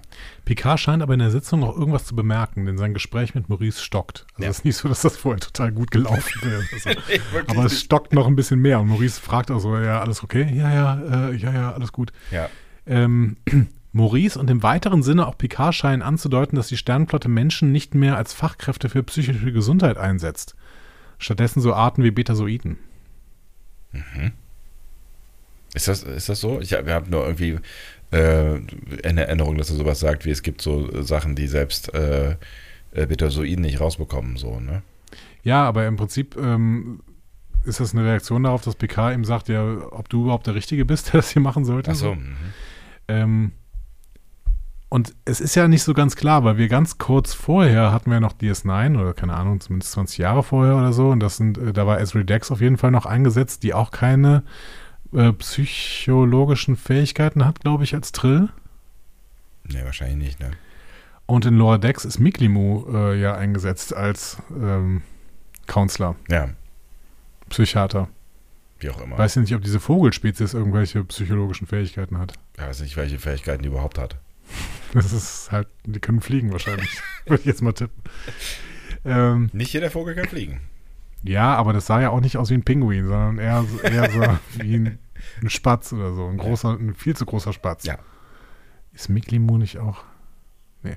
Ähm, Picard möchte Maurice auf jeden Fall klar machen, dass die Geschichte an dem Part zu Ende ist, an dem er als kleiner Junge allein in den Kellern unter Chateau Picard war. Ja. Äh, Maurice droht ihn un dienstunfähig zu schreiben. Unter dem Druck erzählt Picard dann weiter. Passt seine Geschichte aber an, weil Talon ja jetzt dabei ist. Stimmt, ja. Äh, die sehen wir dann auch, wie sie durch die Gänge unter dem Chateau und damit auch so ein bisschen durch das Unterbewusstsein von Picard streicht. Woran merken wir das? An das, das Unterbewusstsein? Mhm. Aha.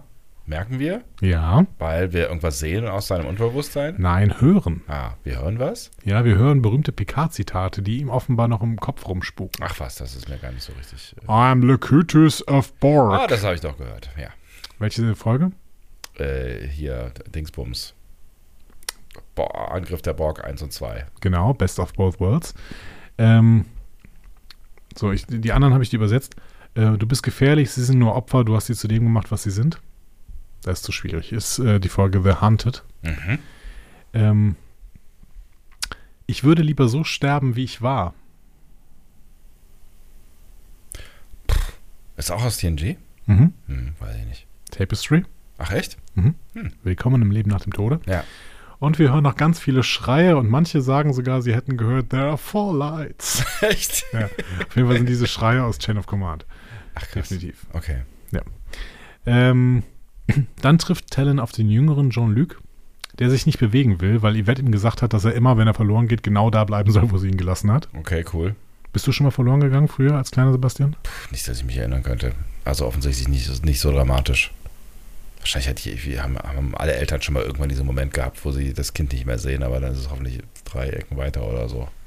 Ich bin früher, ich bin früher bei so großen Einkaufssessions bin ich immer in irgendeinem Kaufhaus abgesetzt worden, wo es so einen Fernseher gab und da konnte man sich vor den Fernseher setzen. Ähm, Ja. Genau, und dann bin ich da geblieben. Aber irgendwann, ähm, irgendwann war ich nicht mehr fasziniert von dem, was da lief und dann habe ich mich umgedreht und wollte dann irgendwie äh, meine Mutter und meine Schwester suchen, die Ja. damals einkaufen waren und sie waren aber schon in den Nebenladen gegangen, weil sie gedacht haben, ach scheißegal, der sitzt eh da. da wurde ich ausgerufen. Uh. Aber was nichts gebracht hat, weil du ähm, in einem anderen Laden warst.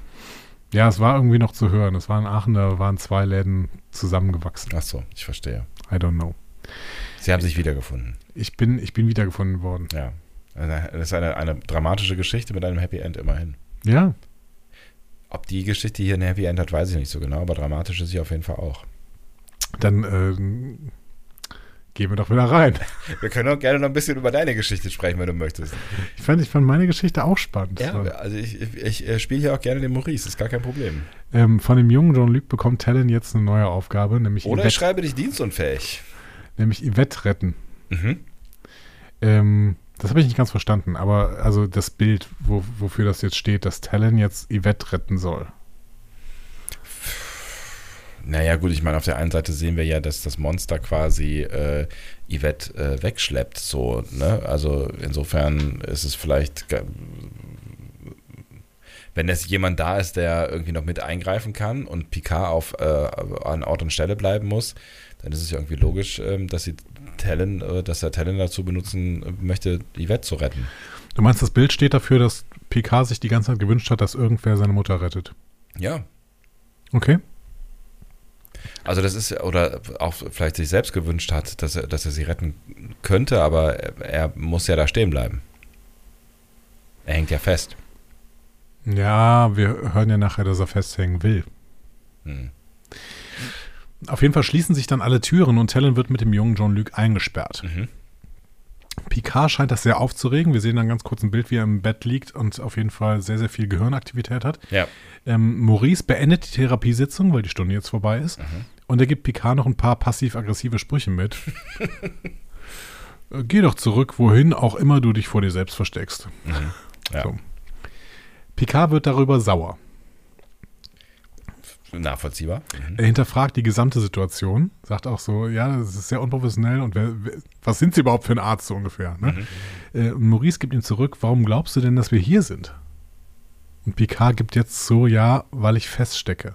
Und Maurice analysiert, ja, du bist, Zitat, ethisch, diplomatisch kultiviert, eine Affinität zu den Künsten, zu intellektuellem Denken und doch immer ungebunden in den Wegen des Herzens. Das ist ja im Prinzip das, was Q schon äh, geurteilt hat in der ersten Folge. Aber eine sehr akkurate Beschreibung von Picard, oder? Das stimmt, ja. Und das ist irgendwie auch ganz schön, dass sie, dass sie halt quasi ähm, hier so da ansetzen, quasi an, an, an dem, wie Picard gezeichnet wurde in TNG und sich quasi da die Schwäche rauspicken und das zu einer Story machen. Das finde ich schon irgendwie ganz, ganz nice. Ja, schon. Punkt. Also es ist wirklich schön, genau das zu thematisieren. Ja. Und wir hatten ja auch schon mal, ähm, als über unsere Metatheorie hatte irgendwer geschrieben, ich weiß nicht mehr genau auf welchem äh, Kanal. Das könnte ja sein, dass es tatsächlich die Staffel 2 eine Spiegelung von Staffel 1 ist. In Staffel 1 wird Picard quasi körperlich wiederhergestellt, seine Ja. tödliche Krankheit wird geheilt durch den Golem-Körper und Staffel 2 wird er psychisch wiederhergestellt und seine große Schwäche, nämlich dass, äh, ja, dass er ähm, sich nicht binden kann, wird quasi gelöst. Und in Staffel 3 fliegt dann die alte Besetzung mit der Enterprise In den Sonnenuntergang. ABCDEFG oder so. Genau, ja. Maurice Analyse ist auf jeden Fall jetzt, Picard hält alle Leute von sich fern, damit niemand seine dunkle Seite kennengelernt, seine heimliche Schande, seine Schuld. Sebastian, meine Prognose, Mhm. das Thema ist noch nicht abgeschlossen. Ja, natürlich ist das Thema noch nicht abgeschlossen, weil wir vor allen Dingen diesen Traum nicht zu Ende sehen. Ne? Ja, eben. Und deswegen, wir wissen noch nicht, womit sich Picard, mit welche Dämonen, mit welchen Dämonen sich Picard rumschlagen muss. Ja, Schuld ist halt hier so ein großes Thema. Ne? Das, Ja. ist, das, ist, das, das ist ja halt irgendwie die spannende Frage, weil, ähm, also ich will jetzt nicht vorgreifen, aber wir, wir sehen ja, dass er noch handelt am Ende so, ne? Und wir wissen nicht, wie diese Handlung ausgeht. Hashtag Schlüssel. Dann, äh, okay, du hast es auch gesehen. Mhm. Freut mich. Dann werden wir gleich mal darüber eine Spekulation äh, starten, wenn wir den Schlüssel sehen. Ja? Mm, Spekulation. Ähm, du eigentlich einen Keks? Ja. Wenn du so fragst. Tatsächlich. Ich Wir haben ich- Kekse geschickt bekommen und jetzt möchte ich gerne einen Keks essen. Dann äh, muss ich mal kurz in den Nebenraum, aber erzähl doch einfach schon Ich mal erzähle weiter. einfach weiter. Ich höre dich ja. Ne? Ja. Ähm, Ja? Also wenn wir richtig sehen, liegt auf jeden Fall seine Schande, seine Schuld in der Verbindung zu seiner Mutter. Freud würde auch das sehr, sehr gut gefallen. würde Luftsprünge machen wahrscheinlich. Ähm, aber äh, da gehen wir an dieser Stelle nicht drauf ein. Es knallt dann an der Tür, als die Analyse dramatischer wird. Es knallt an der Tür. Sehr gut, hast du gut. Äh, ist wie ein Hörspiel hier, was Ja. du gerade machst. Ähm, und wir hören den Satz: Du bist besessen von Tugend. Mir sehr gut gefallen. Ja, ist er ja auch. Ist er. Ähm, Knuspertaler. das Klopfen. Sebastian, wie gut kennst du dich mit Shakespeare aus? Äh, mit Shakespeare gar nicht so schlecht, aber das Klopfen ist ja auch ein, ähm, äh, ein, ein, ein, eine, Figur, eine Figure of Speech. Wie heißt denn das? Also, das ist auf jeden Fall falsch. Ist ja auch ein, Ein Idiom? vielleicht, von äh, Edgar Allan Poe. The Telltale Heart. Telltale Heart. Das wiederum kenne ich nicht. Ähm, ich weiß, dass aber dass das Klopfen in Macbeth äh, als Erinnerung an die Schuld dient, die er äh, von seiner Kindheit fühlt. Oh, mit viel Kakao, die machen wir auf. Macbeth. Ist interessant, äh, bei The Telltale Heart geht es darum, dass ähm, die Protagonistin ihren ähm, sie tyrannisierenden Mann umbringt. Und ist das so? Ich glaube, ich glaube schon. Ähm, und unter der Veranda, boah, wie war denn das noch? Irgendwie so. Ich glaube so, so, so grob. Und unter der Veranda be- begräbt, glaube ich. Und dann immer ein Klopfen hört aus äh, dieser ja, also von, von der Veranda quasi. Ich würde fast sagen, Edgar Allan Poe kennt seinen Shakespeare. Und ähm, Jane Mack kennt ihren Shakespeare auch und baut ihn hier angemessen ein. Immerhin äh, war ähm, Patrick Stewart lange Jahre eben Mitglied der Royal Shakespeare Company. Ist er das nicht mehr eigentlich? Also geht, steigt man da irgendwann aus? Wahrscheinlich ist es immer noch, weiß ich nicht, aber die Royal Shakespeare Company ist ja eine feste äh, Gruppe von Schauspielern, die. Von Schauspielern, ja. ja. Vielleicht gibt es dann sowas wie äh, AD oder so, oder Ehrenhalber oder so. I don't know. So, ähm, eigentlich keine gute Idee, wenn ich jetzt noch einen Keks esse, weil ich muss ja die ganze Zeit irgendwas erzählen. Aber ich fange mal an. Ich muss ja nichts sagen hier. Vielleicht kannst du irgendwann gleich mal zu. Die Leute lieben es, wenn wir ähm, essen im Podcast. Alle lieben, wenn Leute essen im Podcast.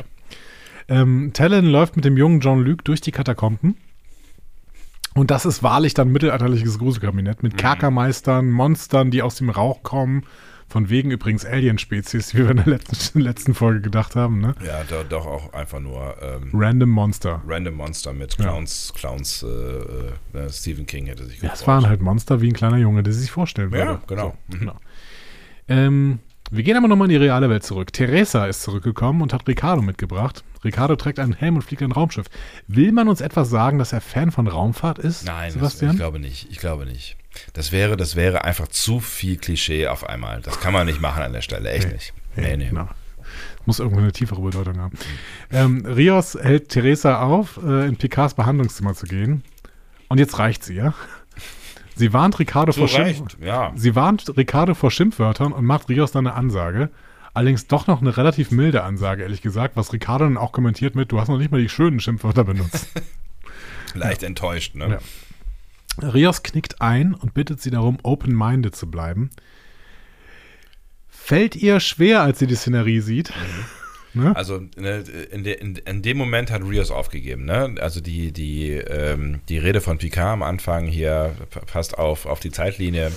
Ab diesem Zeitpunkt ist alles scheißegal. Nee, ist es ja nicht. Ist es nicht. Er sagt vor der Tür, glaube ich, noch, ähm, ich kann es dir nicht, ich kann dich nicht reinlassen, äh, ich muss die Zeit beschützen oder sowas. Ja, ja. Und dann, als sie das alles sieht, sagt er, ich, ich muss es dir erklären, ohne die Zeitlinie zu verändern. Das heißt, der, der denkt immer noch, er könnte irgendwie noch was daran retten. Ich fange die Diskussion jetzt nicht schon wieder an, dass wir einfach nicht wissen, was die Zeitlinie verändert. So, nochmal, es könnte selbst der Schmetterling sein, so, oder es könnte halt sein, dass sie auf die La Sirena gebeamt werden und da alles anfassen dürfen und da- das nicht die Zeitlinie verändert. Wer weiß. Wer weiß, niemand weiß es, genau. So. Ja, stimmt, also da bemüht er sich ja noch so ein bisschen. Währenddessen in Picards Unterbewusstsein. Talon ist im Schwitzkasten eines Monsters, das jetzt droht, sie umzubringen. Sie kann sich allerdings darauf, daraus befreien. Mhm. Äh, Fand, ja. Ja. So. Fand, ich, fand ich ein bisschen erstaunlich, aber geht, ja. Theresa sieht, dass Picard jetzt nicht mehr auf das Lorazepam reagiert, ähm, das äh, so angstlösend, sedierend, muskelentspannend, krampflösend sein soll. Habe ich mal kurz angelesen. Dr. Dom. Fühlt sich nicht ausreichend vorbereitet auf so eine Situation und will Picard ins Krankenhaus bringen. Rios hat eine andere Idee. Er lässt Ruffy einen neuronalen Oszillator rüberbeamen. Aber ohne zu sagen, was es ist. Ja. Fand ich sehr schön im Moment. Hier so ein Dings mit, äh, das kann so, so, kannst du mal eben. Ramirez zögert ja auch, also ähm, Teresa, äh, das unbekannte Gerät zu verwenden. Funktioniert aber. Und ich habe da wieder Mariner in meinem Ohr gehört.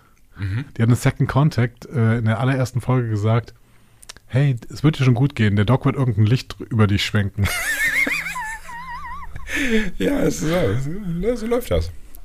ähm, Ich finde schön auch, dass er das Ding ja zwischendurch mal kurz auf Rios, äh, ähm, äh, äh, ne, quasi, nach dem Motto, jetzt halt die Klappe oder ich äh, blitzding sie dich hier.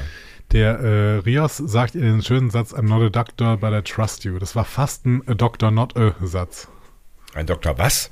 Der, so ein McCoy-Satz. So Ach so, mhm. I'm, I'm a doctor, not a Whatever. Achso, ja, ja. Whatever. Mhm. Genau. Ja. ähm, unterdessen in Picards Unterbewusstsein. Talon versucht den jungen John Luke jetzt zu überreden, die Katakomben zu verlassen. Äh, sie hat gemerkt, dass er absichtlich dort bleibt. Mhm. Und sie kann ihn aber überzeugen, mitzukommen.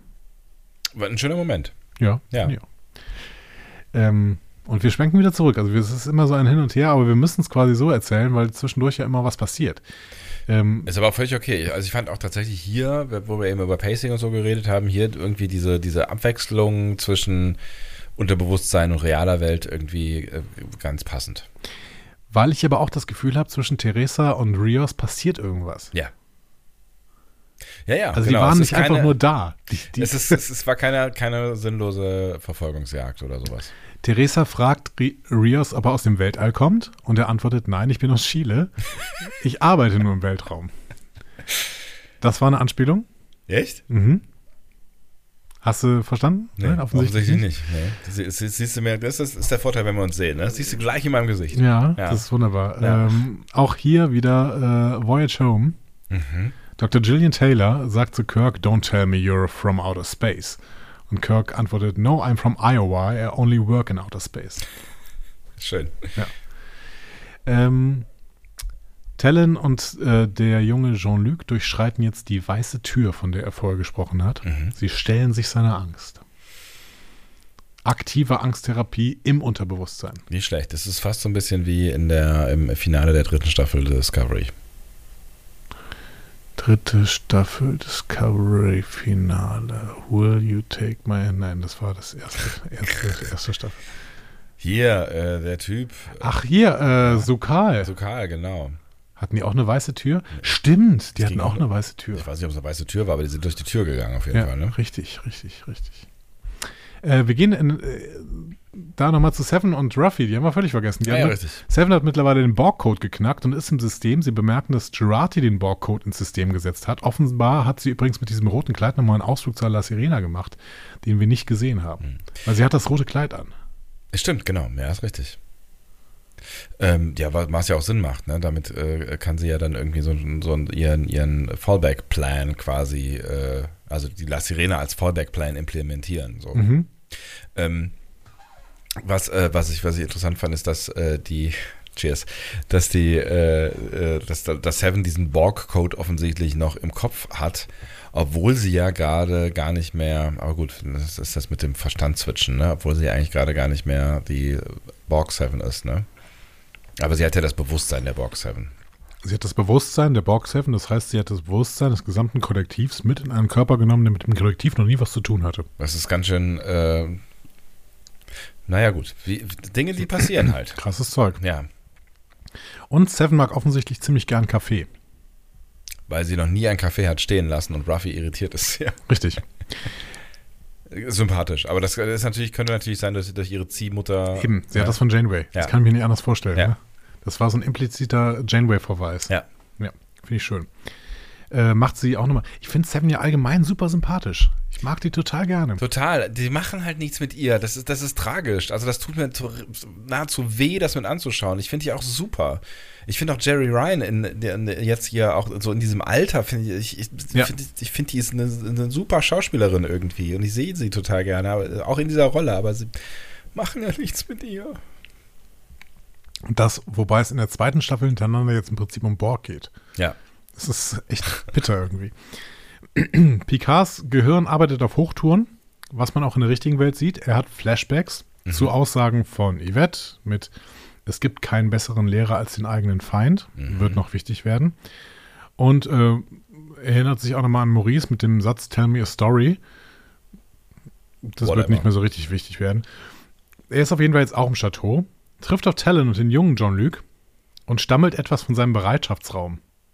Der ist am, am Anfang so ein bisschen desorientiert, als er da auftaucht. Und so, äh, my, my, my ready room. ähm, ja, das Büro, in dem er und Maurice waren, war auf jeden Fall nicht der Bereitschaftsraum. Nee. Also war überhaupt kein Bereitschaftsraum. Ich weiß nicht, warum er da vom Ready Room spricht. Ja. Keine Ahnung. Er ist alt. Ja, aber das war, das war so richtig so eine Tattrigkeitsszene irgendwie. Ja, So. ja stimmt. Ich bin gerade aufgestanden. Und bin ich, bin ich noch am Leben? Ähm, Maurice steht vor der Tür, hinter der der junge Jean-Luc seine Mutter jetzt vermutet. Und er gibt sich nun als auch als Picards Vater zu erkennen. Mit dem schönen Satz, du hast länger gelebt als ich, ähm, aber ich muss meine Haare behalten.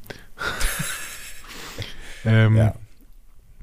Als wir Qs Projektion eines älteren Maurice in Tapestry gesehen haben, leugnet er sehr, sehr stark die Tatsache, dass er zu viel männliche Glatze hatte. Und das war ein sehr, sehr, sel sehr, sehr seltsamer Moment in Tapestry, weil es einfach um ganz, eigentlich um was ganz anderes ging. ähm, Ja. Kann ich mich dran erinnern. Und Picard hat ja offensichtlich seine Haare erst kurz nach dem Tod von ähm, ähm, Crusher, von Jack Crusher verloren. Ist das so? Ja. Wird uns das erzählt? Äh, ich glaube nur im Beta-Kanon, Okay. aber immerhin. Ja. Ja. Also, die beiden Picards konfrontieren jetzt Maurice damit, dass er ein Monster war. Mhm. ne? Also der Junge und der alte John Luke. Ähm, und der versucht eine neue Perspektive aufzumachen. Dass er nämlich den jungen John Luke aus dem Keller gerettet hat, als seine Mutter eine schwere Episode durchgemacht hat und der junge John Luke sich dann irgendwo in so ein Brett eingesunken war. Mhm. Damit wären wir ähm, so ein bisschen an der Theorie angelangt, die du letzte Woche formuliert hast, nämlich dass ähm, möglicherweise nicht die äh, nicht der Vater das Problem ist, sondern ähm, die Mutter. Wobei Problem ist jetzt ein bisschen schwierig hier zu sagen, aber ähm, ja, die Richtung war schon richtig, ne? Ja. Ähm, Maurice sagte über Yvettes psychische Probleme, sie brauchte Hilfe, wollte sie aber nicht annehmen. Und wenn wir jetzt mal in die Star Trek-Geschichte gehen, dann ist das bei weitem nicht das erste Mal. Ähm, auf Reddit habe ich eine Zusammenstellung von solchen Situationen in Star Trek gefunden. Mhm. Und es ist ehrlich gesagt erschreckend. Ähm, in TNG Phantasms ist Troy so ein bisschen gekränkt, weil Data lieber mit, einem, mit einer Holodoc-Nachbildung von Sigmund Freud über seine Träume spricht, als zu ihr zu gehen. Okay. In DS9s Hard Time verweigert O'Brien die Hilfe bei der Bewältigung des Traumas ähm, seiner simulierten Jahre in einem Alien-Gefängnis. Mhm. Ne, der ist ja irgendwie da, wie viel? 20 Jahre so, simuliert drin. Ja. Ja, ich erinnere mich dunkel. In Times Often ist es sogar noch krasser. Ähm, da ist Molly irgendwie auf einen Planeten transportiert worden und lebt da ein Jahrzehnt alleine und völlig unsozialisiert, so als Wolfskind quasi. Mhm. Ich weiß nicht, ob man das sagen darf, Wolfskind. Das Ich ist, nicht so, nicht PC. Ähm, auf jeden Fall, Wir piepsen es raus. Piep! O'Brien und Keiko entscheiden sich dann sogar dafür, Molly wieder freizulassen, damit sie wieder allein leben kann, anstatt professionelle Hilfe anzunehmen. ähm, es geht weiter. In DS9 After Image beschimpft Garak Esri Dex so sehr, also der hat Panikattacken Mhm. und der will aber keine Hilfe annehmen, und der beschimpft sie so sehr, dass sie die Entscheidung trifft, die Sternflotte zu verlassen. ähm, in Extreme Risk erfährt Belana Torres, äh, dass der Marquis ähm, durch das Dominion zerstört wurde, Mhm. verfällt in eine Depression und anstatt ähm, irgendwie in Behandlung zu gehen, entscheidet sich dafür, Holodeck-Szenarien ohne Sicherheitsvorkehrungen äh, zu spielen und heilt sich dann selbst mit einem Stapel Bananenpfannkuchen. Dann eine Episode, die wir auch schon ja. besprochen haben. Mhm. Äh, It's Only a Paper Moon. Nog entscheidet sich, keine Hilfe von Esri anzunehmen und stattdessen für längere Zeit im Holodeck zu leben. Stimmt, ja. Ähm, und Mariner bringt es wie immer auf den Punkt in Lower Decks. In Veritas schreit sie, es sind die 80er, Alter, wir haben keine psychiatrischen Probleme. Keine Nachdem psychischen sie- Probleme. Nachdem sie, äh, nachdem ihr gesagt worden ist, dass sie zu einer Therapie zu Dr. Micklemu muss. Ja, gut. Hat Star Trek ein Problem mit Therapien? Äh, ich würde sagen, unsere Gesellschaft hat vielleicht ein Problem mit Therapien. Also Therapien haben, äh, glaube ich, ein Imageproblem nach wie vor, auch wenn sich da in, in den letzten Jahren vielleicht ein bisschen was getan hat. Ähm, und ich glaube, es ist tatsächlich ähm, ein relativ häufig auftretendes Muster bei psychischen Erkrankungen, dass du als jemand, der von, davon betroffen ist, das erst annehmen musst. Also du musst erst dir darüber bewusst werden, dass du wirklich ein Problem hast, was du nicht selber lösen kannst, ähm, weil es ja so unkonkret ist. Ne? Also, ne, weil, weiß ich nicht, was auch immer es ist, dir geht's schlecht oder du bist antriebslos oder was auch immer so und dann denkst du immer, ja, ich krieg das schon in den Griff oder das hört morgen wieder auf oder wie auch immer. Ähm, und ich glaube, der, diesen Punkt musst du halt immer erst erreichen, um dir Hilfe zu holen. Und den Punkt, den würde man vielleicht früher erreichen, wenn, äh, wenn das mit, mit, äh, mit Therapien angesehener wäre, also wenn es normaler Mhm. wäre, weil wenn ich eine Grippe habe, die mich ordentlich umhaut, dann gehe ich halt zum Arzt so und der gibt mir irgendwas und dann geht es mir besser. Wenn das in unserem kollektiven Gedächtnis wäre, dass wir, äh, wenn wir eine psychische Erkrankung haben, zum Arzt gehen und der gibt mir irgendwas oder macht irgendwas oder wie auch immer und mir geht's besser, dann wäre es bestimmt einfacher. Aber ich glaube, der Punkt ist immer der schwierige, dass du selber sehen musst, dass du ein Problem hast, was du nicht alleine gelöst bekommst. Können wir dann bitte mal ein bisschen feiern, dass Discovery uns, wenn ich mal kurz drüber nachdenke, schon mindestens fünfmal Situationen gezeigt hat, in denen das völlig normal ist. Ja, absolut. Und damit das ist es die erste Star Trek-Serie, die das so zur Normalität erklärt in einer fernen Zukunft. Es ist vielleicht dann auch tatsächlich so ein bisschen Zeitgeist, ne? Ähm, oder, oder ich überlege gerade, wir haben Lorca in der ersten Staffel, wir haben Pike in der zweiten Staffel, mhm. der zu, der zu ähm, Kalber geht. Aber der auch erstmal mit sich selber Dinge ausmacht, ne?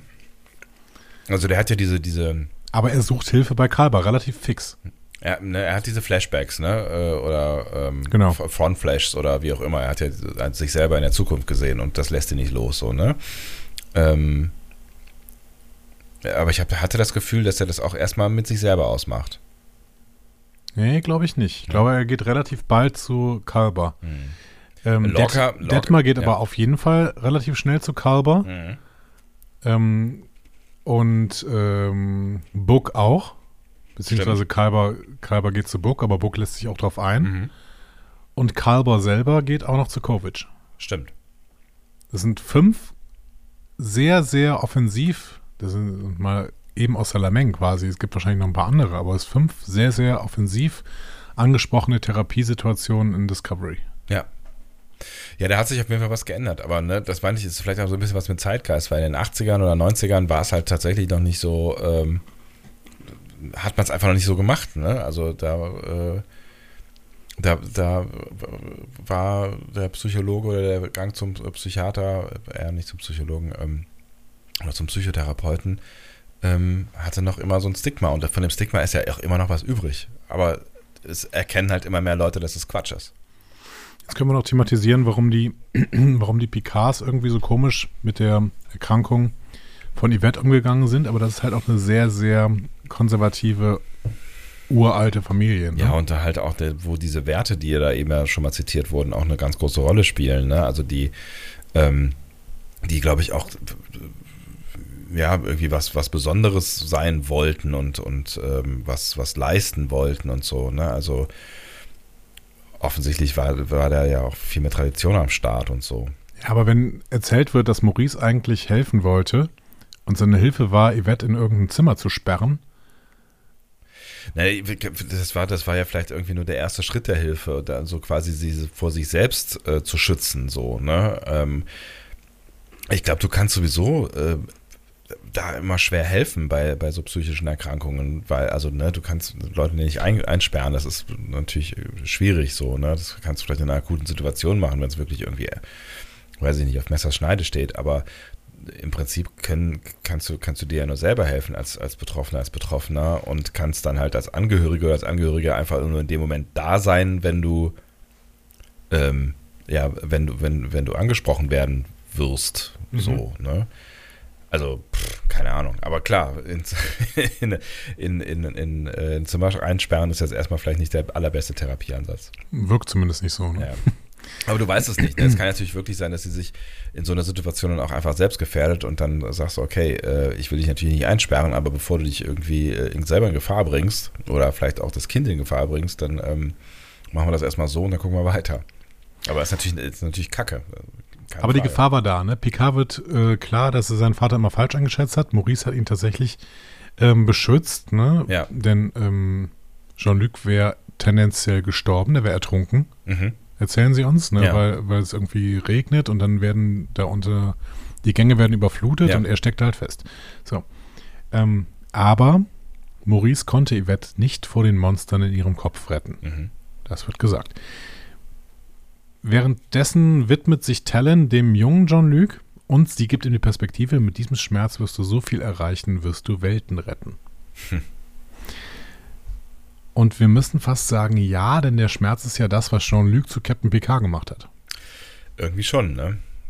Aber es ist eben auch nicht gesund. Nee, nee, natürlich nicht. Also, ne, also ganz und gar nicht. Aber es ist, glaube ich, schon auch so ein, so ein Stück weit äh, die Motivation auch noch, noch perfekter, noch ehrgeiziger, noch mehr nach, nach den, den Sternen zu greifen, im Mhm. wahrsten Sinne des Wortes. Ne?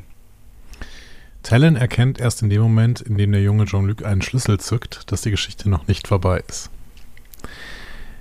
Und ich bin gespannt, was wir dann in den letzten drei Folgen der Staffel noch sehen werden. Womit hat sich Jean-Luc schuldig gemacht? Ja. Was würdest du sagen? Hat er seine Mutter getötet? Keine Ahnung, das liegt ja so ein bisschen irgendwie wie äh, die Kuh auf dem Eis. Wie der Elefant im Porzellanladen. Hat die gerade im Raum. Ja, genau. Man fragt sich natürlich, warum, ne? Also, ähm, also was, was, was passiert da jetzt, ne? Was, also greift sie ihn an oder wie auch immer im Wahn oder sowas? Also verteidigt er sich oder so und dabei passiert es dann oder?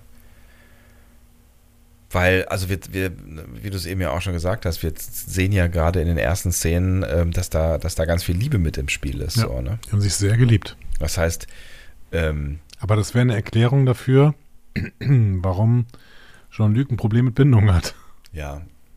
Ich meine auch, dieses, das, das Ganze bis hierhin könnte schon, schon eine ganz gute Erklärung sein, aber das wäre natürlich die ultimative Erklärung irgendwie. Ne? Also wenn du, wenn du fähig warst, einer Person, die du so geliebt hast, wie äh, du deine Mutter liebst, und das ist ja schon eine, eine besondere Art der Liebe, wenn du der irgendwie etwas angetan hast, also ob ähm, jetzt bewusst oder unbewusst, äh, dann ähm, hinterlässt das womöglich Spuren, ja.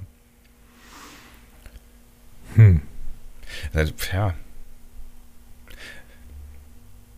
Ist schon, ist auf jeden Fall schon spannend. Also stell dir mal vor, äh, was es auch mit dieser Figur hier macht, ne? Unser, unser glorreicher Captain, ne? Das ist ja jetzt schon irgendwie echt spannend, ne? Also die, die Vorzeige, Moralfigur, die, ne, die durch, durch Staffeln hinweg als Leuchtfeuer getragen wurde. Mhm. Und stell dir mal vor, das basiert alles auf einem Trauma durch einen Mord oder einen Totschlag. Also Mord ist ja auf jeden Fall nicht, ne? Aber Nee. Ja. Boah. das lässt den, das lässt den, den alten Mann ganz schön deep werden hier. Und auch Ja. irgendwie ganz schön kaputt. Ganz schön kaputt vor allen Dingen, Ja. ja. Aber ich meine, auch als PK noch nicht lief, Ja. hätten wir doch schon gesagt, dass Jean-Luc auch immer so ein bisschen kaputt ist. Ja, klar, der hat auf jeden Fall Issues, ne? Das, das, das wird ja schon auch erzählt, wenn nicht auch, auch nicht explizit, aber immer wieder angedeutet. Ne? Also diese Bindungsgeschichten, das kommt ja immer wieder, weil er hat immer nur, nur Affären zu äh, Frauen, die entweder auf äh, unerreichbaren Planeten sind oder nicht real äh, oder Geister oder was auch immer. Ähm, ne? Und das mit Beverly kriegt er nicht auf die Reihe, obwohl da ja irgendwie was ist. So, ne? Das, ich glaube, das, das traut er sich halt einfach nicht. Kann es eigentlich sein, dass die einzige von den Captains, die wirklich da noch völlig klar ist, ist Janeway? Ja, keine Ahnung. Ja, Janeway hatte, auf jeden Fall offensichtlich eine gesunde Beziehung, bevor sie halt äh, das in eine Fernbeziehung verwandelt Der war auch wurde. nach diesen sieben Staffeln. Janeway ist doch da, kommt doch da irgendwie ganz gut raus. Ja, stimmt. Ähm, ja, Cisco. Das kommt da überhaupt nicht gut raus aus der Serie, ehrlich gesagt. Nee, auch die, die Beziehung leidet so ein bisschen, aber mit, mit, mit Cassidy macht er vorher Schluss, ne? Ja, aber es geht ja nicht nur um Beziehungen, es geht ja auch darum, um einen grundsätzlichen mentalen Zustand. Und da ist Cisco, Ja. hat Cisco ganz viele Tiefen und da hat Archer auch ganz viele Tiefen in der, gerade in der dritten Staffel. Ja, das stimmt. Und Kirk ist eine einzige Tiefe eigentlich.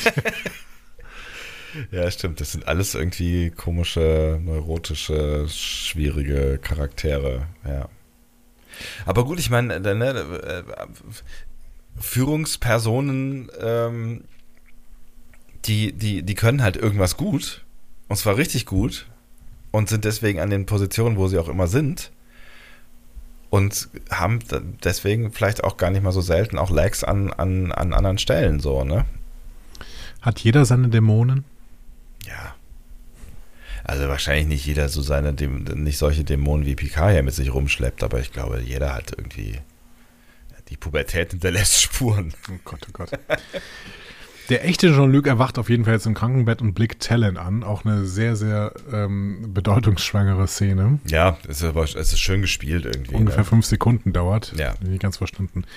Ähm, Rios malt unterdessen mit Ricardo Raumschiffe an die Wand. Theresa kommt dazu und sie führen dann tatsächlich ein wirklich schönes Gespräch über Vertrauen, über Vaterfiguren, über gute Menschen. Mhm. Das stimmt. Und ähm, Rios sagt den schönen Satz, PK, er fühlt sich für mich wie ein Vater an. Und wir sagen, für uns alle, Rios, für uns alle. Ja, schon, oder? Ja. ja, irgendwie schon. Ja. Ähm, als Geste des Vertrauens beamt Rios die drei dann auf die La Sirena. Hm. Ist auf jeden Fall eine gute Idee. Wird auf jeden Fall keine Konsequenzen haben. Auf gar keinen Fall. Aber ich möchte an der Stelle noch irgendwie äh, äh, kurz vorher sagen, dass, die, dass dann nochmal dieses Bad Guy-Ding da irgendwie aufgemacht wird. Ne? Und du hattest ja die Vermutung, dass möglicherweise Rios äh, oder dass das, dass das irgendwie nochmal aufgemacht wurde, so mit der Frage, sind sie vielleicht wirklich die Bad Guys? Hier hat sich das jetzt nicht mehr so angefühlt. Ne? Also in dem Gespräch geht es ja auch nochmal so ein bisschen darum, ist er denn jetzt wirklich ein Bad Guy oder nicht? Oder, ja, ich sag ja, sie reden über gute Menschen. Ne? Also Ja. im Endeffekt, ähm, ja, dadurch, dass er immer wieder betont, äh, dass er ein guter Mensch ist, ähm, das macht ihn natürlich auf Dauer nicht so vertrauenswürdig irgendwie. Ne? Ja, aber vielleicht sind sie wirklich nicht die Bad Guys in dieser Story. Ich mag es aber, wie Theresa das immer wieder argument, äh, äh, thematisiert. Sie hat ja auch irgendwann, als, als sie so schockiert war von der Situation rund um Picard und äh, Talon, sagt sie ja auch, warum gehst du auf mich zu, wie als wärst du ein Massenmörder. Ja. So. Also sie hat schon die ganze Zeit so das Gefühl, wer bist du? Und, wa- Ja, ich meine, und Recht. hinterfragt sich auch selbst, warum gebe ich denn meinem, meinem Sohn dich da irgendwie, also warum lasse ich euch alleine? Ja. Das kann nicht wahr sein. Weil du fühlst, dass ich gut bin. Ja. Ja, ja, bla bla. Und dann hat er ihm Kreide hergebeamt oder so. Mit der sie dann die gesamte Wand bemalen. Ja. Ich habe auch gedacht, sie rastet kurz mal aus oder sowas, aber findet es offensichtlich nicht so schlimm. Ja, aber du hast recht. Äh, dann äh, kommt natürlich der, der Höhepunkt des ähm, Zeitmanagements ne, mit, mit dem Beam auf die La Sirena. Wurde aber auch ständig in, in Zeitreise-Episoden wurde es immer schon gemacht. Ne? Ja. Tomorrow is Yesterday, Captain John Christopher bei äh, The Voyage Home, Dr. Taylor. Wir haben eben über sie gesprochen, Kirk und Dr. Taylor. Mhm. Ja, Ne? Die erst ja. reden sie übereinander und äh, miteinander und dann ähm, beamt Kirk sie auf die Bounty. Ähm, Samuel Clemens, Times Arrow, Mhm. ne? so der ähm, der Mark Twain. Ja. Und in äh, First Contact war es ja Lily Sloan am Ende, die da hochgebeamt worden ist. So, also ähm, Und ich meine auch, dass äh, hier äh, Sarah Silverman ähm, hier in, in der Doppelfolge, Voyager Doppelfolge auch, ähm, aber ich meine, die war aus der Zeit. die war aus der Zeit? Das war keine Zeitreise-Episode. Doch, das war eine Zeitreise-Episode. Wir müssen nur mal gucken. Ich habe eine andere Voyager-Episode geguckt, um äh, noch was zu äh, checken für diese Folge, aber äh, dazu später mehr. Okay. Ähm, gut. Es wird keine Konsequenzen haben, denn auch all diese Sachen, die ich gerade aufgeführt hatte, hatten alle keine Konsequenzen für die Zeitlinie. Man weiß es halt nicht. Man weiß es halt nicht. Ricardo läuft auf jeden Fall los mit, ich werde alles anfassen. Und auch da habe ich wieder gedacht, ja, feel you, Ricardo. Ich würde auch alles anfassen. Ähm, Es war auf jeden Fall gut gespielt. Ne? Also ich finde, es war schon irgendwie so ein, so, ein, so, ein, so ein guter Moment. Also die Schauspielerin ja auch von, von Teresa, die ist jetzt nicht, ähm, die macht das schon gut. ja, ne? finde ich auch. War, ein, war ein guter Moment. Ruffy und Seven gehen jetzt auf die Suche nach Queen Agnes, weil sie verständlicherweise eine Borg-Queen, ja, Ruffy, wir sollten sie nicht so nennen, aber gut. Ähm, wir wollen auf jeden Fall eine Borg-Queen nicht durch LL laufen lassen. So. Finde ich, ist ein guter Punkt. Ja, finde ich auch nicht so schlecht. Wir sehen dann auch in Rückblenden, wie Gerati in der Nacht in eine Bar gelaufen ist, wo eine Sängerin war. Mhm. Weißt du, wer das war? Nee, aber ich weiß, dass es irgendwer war, den ich kennen sollte. Entschuldigung. Kein Problem. Die Leute haben eh schon abgeschaltet. äh, das war Sunny Ozell ähm, und äh, das ist eine ganz begabte Sängerin. Ich habe da Ähm, irgendwas drüber gelesen. Irgendwo. Also es ist halt auch, äh, die, die hat so einen bekannten äh, Mann, Patrick Stewart. Stuart, Stuart. Der Name sagt mir irgendwas. Stuart, Stuart, Stuart. Weiß nicht, irgendwas im Hinterkopf. Ja, weiß auch nicht. Keine Ahnung. Echt? Ja. Mann? Sunny Ozell ist die Frau von Patrick Stewart. Ach, das ist ja witzig. Genau. Okay. Ähm, ja, Girardi ähm, flirtet dann ganz kurz mit so einem Billardspieler und schlägt dann eine Scheibe in der Bar ein. Warum wissen wir irgendwie nicht, ne? Da noch nicht, später schon. Ja? Ja. Habe ich nicht so ganz gecheckt dann, glaube ich. Gut, Seven erklärt es nämlich nachher alles. Das ist, weil ich Seven nicht mehr zuhöre. Seven wird aber jetzt aktiver, Mann. Ja, ich weiß. So, aber erst Ruffy bringt PK per Kommunikator auf den neuesten Stand. Äh, und Talon hat sich über René informiert. Also alles gut. kein Anzeichen von Q oder so. Ne? Ja, Gott sei Dank. Nicht so, dass man auf René hätte aufpassen sollen, aber hey, jetzt ist alles, alles ist gut gelaufen. Alles ist gut gelaufen. Das sagt ja Picard dann auch Ja. nochmal. Ähm, Picard fühlt sich jetzt ziemlich verbunden mit Talon und die gibt ihm auch noch was. Mhm. Sie offenbart sich nämlich als Romulanerin. Upsi. Ähm, mit dem schönen Satz, normalerweise werden wir angeworben, um über unsere eigene, gelegentlich aber auch über eine ähnliche Art zu wachen. Also die Vulkanier. Ja. Hm. Ich habe natürlich an die Remaner gedacht, aber du hast wahrscheinlich recht. Das ist, wahrscheinlich sind die Vulkanier gemeint. Ähm, Der wacht schon über die Remaner. Finde ich spannend. Ne? Also er, er hat jetzt den Schluss, dass sie eine Vorfahrin von Laris sein muss. Ja. Ich meine, wir haben so viele Schauspieler in Star Trek, die mehrere Rollen gespielt haben. Ja. Sind das dann alles auch Verwandte gewesen? Als Mark Leonard äh, Sarek und den ersten Romulaner in Balance of Terror gespielt hat und den klingonischen Captain aus The Motion Picture, das waren alles Brüder? Nein. Oder alle Jeffrey Combs Charaktere? Waren das alles, Genau, das war alles. alles Das ist Geschwister? eine ganz, eine ganz seltsame Familie, aber naja, gut. Ne, das ist, man hat sich halt so zusammengefunden. Das ist Patchwork, modernes Patchwork im 24. Jahrhundert. Äh, keine Ahnung. Aber die, die, die Frage steht ja wirklich im Raum. Ne? Also, äh, ich weiß nicht, ob es jetzt um Vorfahre geht, aber die Frage, die im Raum steht, ist, ist, ist, ist Talon nicht Laris am Ende? So, ne? Ich glaube tatsächlich, dass die Geschichte hiermit abgeschlossen ist, mit dem Satz, ja, dann musst du ja eine Vorfahrin sein. Ich glaube, damit ist die Geschichte abgeschlossen. Ich bin ziemlich überzeugt davon. Okay. Ja, irgendwie ist es halt mit der Genetik in Star Trek irgendwie so ein bisschen anders. Die Leute, die verändern sich nicht so sehr. Ne? Also das ist so, wenn die, wenn die Kinder bekommen, dann sehen die sehr häufig genauso aus wie die Eltern. Das ist doch schön, oder? Ja, Das total. ist schön. Kann man sich, wenn man sich auf irgendwas verlassen kann in dieser Welt. Ja, ist doch nett. Sie überlegen dann, warum Q gewollt haben könnte, dass Picard all diese Gefühle durchlebt. Picard hat da einen Take. Er wollte, dass ich mich kennenlerne. Und vielleicht sollten wir jetzt in die Offensive gehen und ihn kennenlernen, denn offenbar ist das Ding hier ja ziemlich wichtig für ihn. Interessanter Take? Ich weiß, also keine Ahnung. Also irgendwie, ähm, zuerst habe ich gedacht, er möchte so ein bisschen davon ablenken, dass äh, er ja quasi äh, hier die Geschichte abgebrochen hat, als sie gerade wirklich interessant wurde. So, Mhm. ne, jetzt, äh, komm, wir drehen den Spieß mal um, lass uns mal über äh, Q reden, so, ne. Auf der anderen Seite ist natürlich irgendwie äh, offen, also die ist ja eine offene Frage, die im Raum steht. Was soll das alles? Also warum hat Q da irgendwie Aktien in dem ganzen Game, so, ne? Und offensichtlich hat Q ja auch ein Problem, also wir wissen ja, dass Q mehr als ein Problem hat. Ne? Also er hat ja auch irgendwie ein Problem mit seinem Geschnipser hier. Ne? Ja. Ähm, aber vielleicht, äh, ich finde die Frage schon nicht unberechtigt. Was ist Qs Ding mit Picard? Warum hat er da so, ein, so, eine, so eine Affinität? Und da mal in Qs Psyche hineinzugehen, finde ich jetzt keine wahnsinnig kreative Idee. Da hätte man auch schon irgendwie vor sieben Folgen zukommen können. So, aber es ist jetzt auch keine blöde Idee. Es ist aber immer noch nicht die Idee, ob Q vielleicht hier das Gute will. Nee, natürlich nicht. Weil Picard ist weiterhin so der Meinung, ja, wir müssen nur auf René aufpassen und dann ist das alles schon, jetzt gucken wir uns mal Q an, alles gut, so. Ähm, aber wir können ja gerade entspannt sein, weil René ist ja sicher.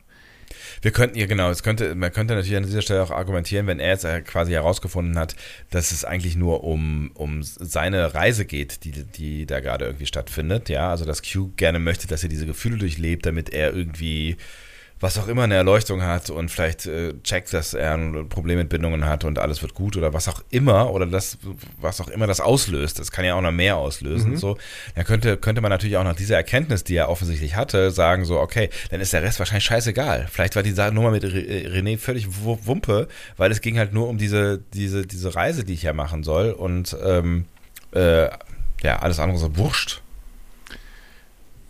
Ich finde ich find es fürchterlich, mit welchem Informationsdefizit unsere Hauptcharaktere hier in dieser äh, Staffel unterwegs sind. Hm. Die wissen ja überhaupt nichts. Sie, sie reagieren ununterbrochen auf irgendwas, was ihnen vorgesetzt wird. Jetzt auch wieder hier mit Gerati und der Borg Queen. Äh, Ruffy und Seven laufen hinterher, Ja. reagieren die ganze Zeit. Picard reagiert darauf, was er glaubt, was denn passieren könnte. Dann muss er darauf reagieren, dass plötzlich Sung ins Spiel kommt. Die haben alle die ganze Zeit über keine Informationen. Es ist ein reines Reagieren, es ist niemals Agieren. Deswegen finde ich den Ansatz zu sagen, komm, wir gehen jetzt mal in die Offensive und gucken jetzt mal, was Q äh, macht, finde ich grundsätzlich nicht schlecht, weil es zum ersten Mal ein Agieren ist, Ja. dieser, dieser Charaktere. Auf der anderen Seite habe ich das Gefühl, dass die, sich, dass sie sich jetzt in die falsche Richtung engagieren, weil im Endeffekt geht es hier nicht um Q, es geht darum, dass man irgendwie diese Zeitlinie noch retten muss und deswegen Major Problem ist gerade Jurati, die als Borg Queen den ganzen gesamten Planeten unterjochen kann. Und kurz danach äh, ist das Problem, dass man nicht weiß, ob eventuell diese Nummer mit René hätte verhindert werden müssen. Ich glaube tatsächlich, dass das keine Rolle mehr spielen wird. Also die, das, das, also ich glaube. René? Was, also René wird wahrscheinlich schon eine Rolle spielen, aber ich gl- glaube, die, die Geschichte ist jetzt durch. Ich glaube nicht, dass, ähm, dass das nochmal irgendwie gekippt wird oder so. Ich glaube, es wird darum gehen, ähm, um, um Qs wirkliche Gründe für diesen ganzen Ausflug. Ich glaube, das wird uns jetzt in den nächsten drei Folgen erzählt. Aber Ob die, Borg, René- ja. aber die Borg Queen hatte doch die Gründe hier. Ja, die, Bo also die, die Borgin wird sicherlich auch noch eine, eine, eine Rolle spielen, weil äh, Die Hauptrolle. Nicht, nicht vollkommen zu Unrecht ähm, sagt, ich weiß gar nicht, ob sie es schon gesagt hat oder noch sagen wird, Ruffy kommt gleich. Kommt gleich, okay. Ne? Sie malt ja das Szenario aus, dieses Worst-Case-Szenario, was Ja. hier passieren kann. Ähm, ja, ach, keine Ahnung. Es ist, es ist alles sehr, sehr unklar und du hast recht. Ich meine, natürlich befinden die sich auch in einer sehr unklaren Situation, deswegen stolpern die da so durch die Gegend und haben eigentlich keine Ahnung, worum es hier genau so genau geht. Und deswegen können die auch nicht so richtig agieren, weil niemand weiß, was dieser ganze Bums hier soll.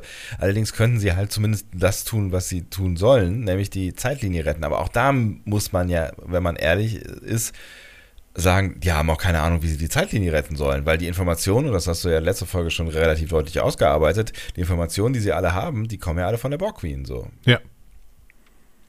Ja, sie können jetzt Jurati erschießen. Ja. Wie man das in einem guten Tarantino so machen würde.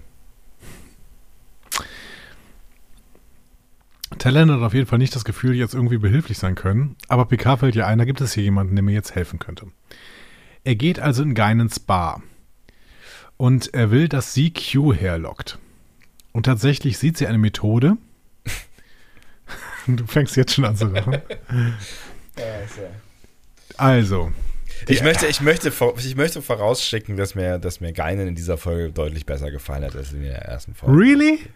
Aber das hat nichts mit dem zu tun, was jetzt passiert. Also, die El Orianer haben vor langer Zeit mit dem Q-Kontinuum einen Waffenstillstand geschlossen. Okay, bis dahin Ja. habe ich gedacht, passt irgendwie zum Kanon, die sind sich schon mal begegnet, das war ein großer Kampf und sowas. Ja. Erzfeinde, alles gut. Und sie sagt dann über einer Flasche. Wir denken, okay. Ist wie so eine Friedenspfeife. Oder sowas. Ja, die El Orianer sind ja sehr, sehr Genuss, sind ja Genussmenschen und deswegen hat das irgendwas mit der Flasche. Weil jede Handlung vibriert und jedes Wort Resonanz hat, ist der Moment jetzt in dieser Flasche eingeschlossen. Aha. Also, sie muss also eine Flasche öffnen, um einen Q zu beschwören. Ist das ein Verweis darauf, dass Q immer so ein bisschen Genie in the Bottle ist? Man kann sich alles von dem wünschen, oder was? Frage. Warum bewahrt gerade Geinen dieses wichtige kulturelle Artefakt diese, dieser Zivilisation in einer Bar in L.A. auf? Das ist eine gute Frage, auf die ich keine Antwort kenne. Ist die Frage auch, ob es dieses eine Artefakt gibt, also so, ne, so wie du es beschrieben hast, äh, muss es ja quasi genau dieses eine Artefakt geben. Oder da standen tausend offene Flaschen. Wer weiß, vielleicht hat auch jeder El Orianer sowas irgendwie in der Spirituosen-Schublade. Ist gut, dass die jetzt ähm, nicht zufällig mal irgendwann von einem Mitarbeiter geöffnet worden ist. Die Flasche. Was ist das eigentlich? Oh Gott! Don't drink it! Geinen öffnet also die Flasche. Es gibt ein Erdbeben. Sie macht kurz einen von, äh, auf, von Dämonen besessen und gibt dann zu, dass es nicht funktioniert hat. Der Part war nicht so toll. Aber ich finde das Gespräch, was sich danach en- entwickelt mit ihr und Picard, fand ich ähm, unterhaltsam. Diesen Part mit dieser Flasche fand ich so ziemlich die absurdeste Szene in den letzten fünf Jahren Star Trek TV. Also, aber auch das wieder spiegelt so ein wieder, spiegelt wieder so einen Moment aus der, ähm, aus der neunten Folge, glaube ich, der letzten Staffel, als sie plötzlich dieses Gedankendevice von den, äh, von den Sins bekommen und mit diesem Gedankendevice die La Sirena reparieren. Erinnerst Ach, noch? ja, ja, ja, genau, stimmt, ja. So, hä? Das gibt es auch jetzt nicht mehr übrigens, dieses Gedankendevice. Mit dem könnten sie jetzt die La Sirena ja auch relativ schnell reparieren. stimmt, aber jetzt hat sie einen Auto-Repair-Modus. Genau. Ja. Ja, es ist ja auch eine andere La Sirena. Aber es ist sehr. Äh, Übrigens, äh, andere La Sirena, da haben wir gar nicht drüber gesprochen. Äh, Rios beamt ja auf, auf das Schiff und sagt, hey, Freunde, willkommen, das ist mein Raumschiff. ist ja auch. Aber es, es ist eigentlich, also in der, in der ersten Zeitlinie, in der er eigentlich, also der, der Verstand, der Geist von Rios, der war ja in der Zeitlinie, in dem Seven doch die La Sirena mittlerweile. Es war immer noch sein Schiff. Ja? Haben die, hat er sich das nur geborgt? er was? hat es ja extra geborgt.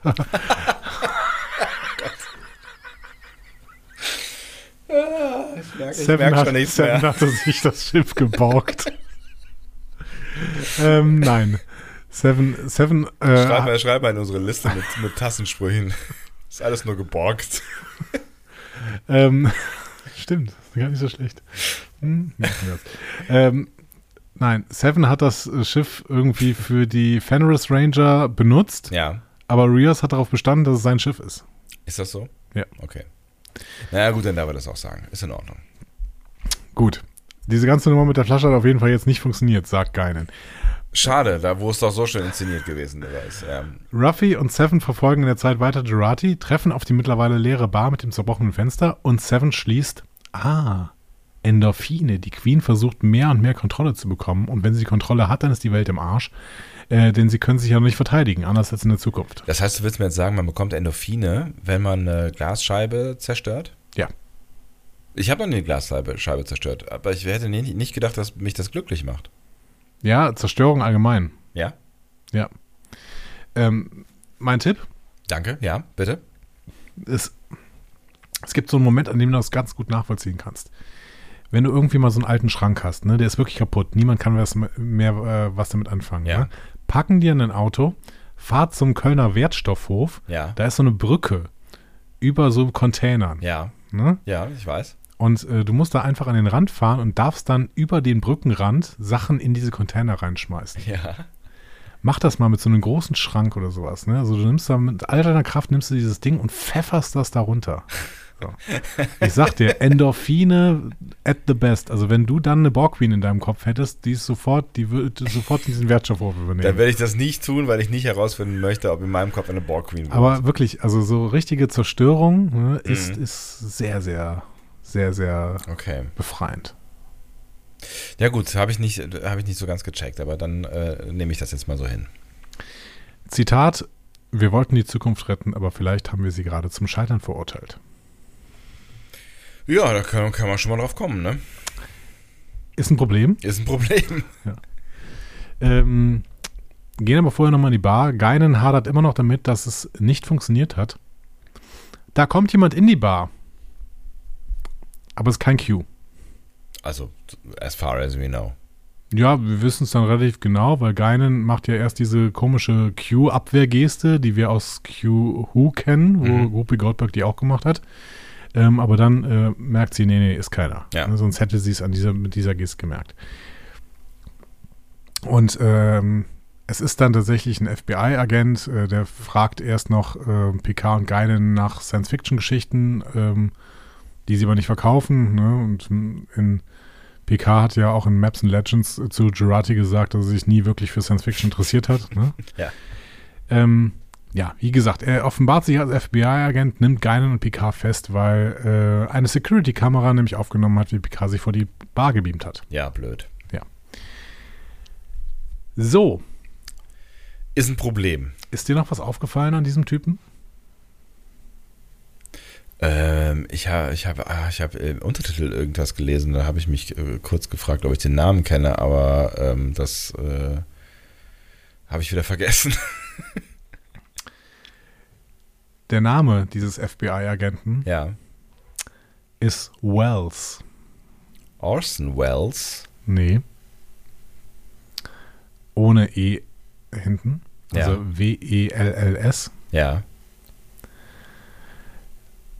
Ist natürlich eine schöne Anspielung unter anderem H.G. Wells, der den Roman The Time Machine geschrieben hat. Ah, okay.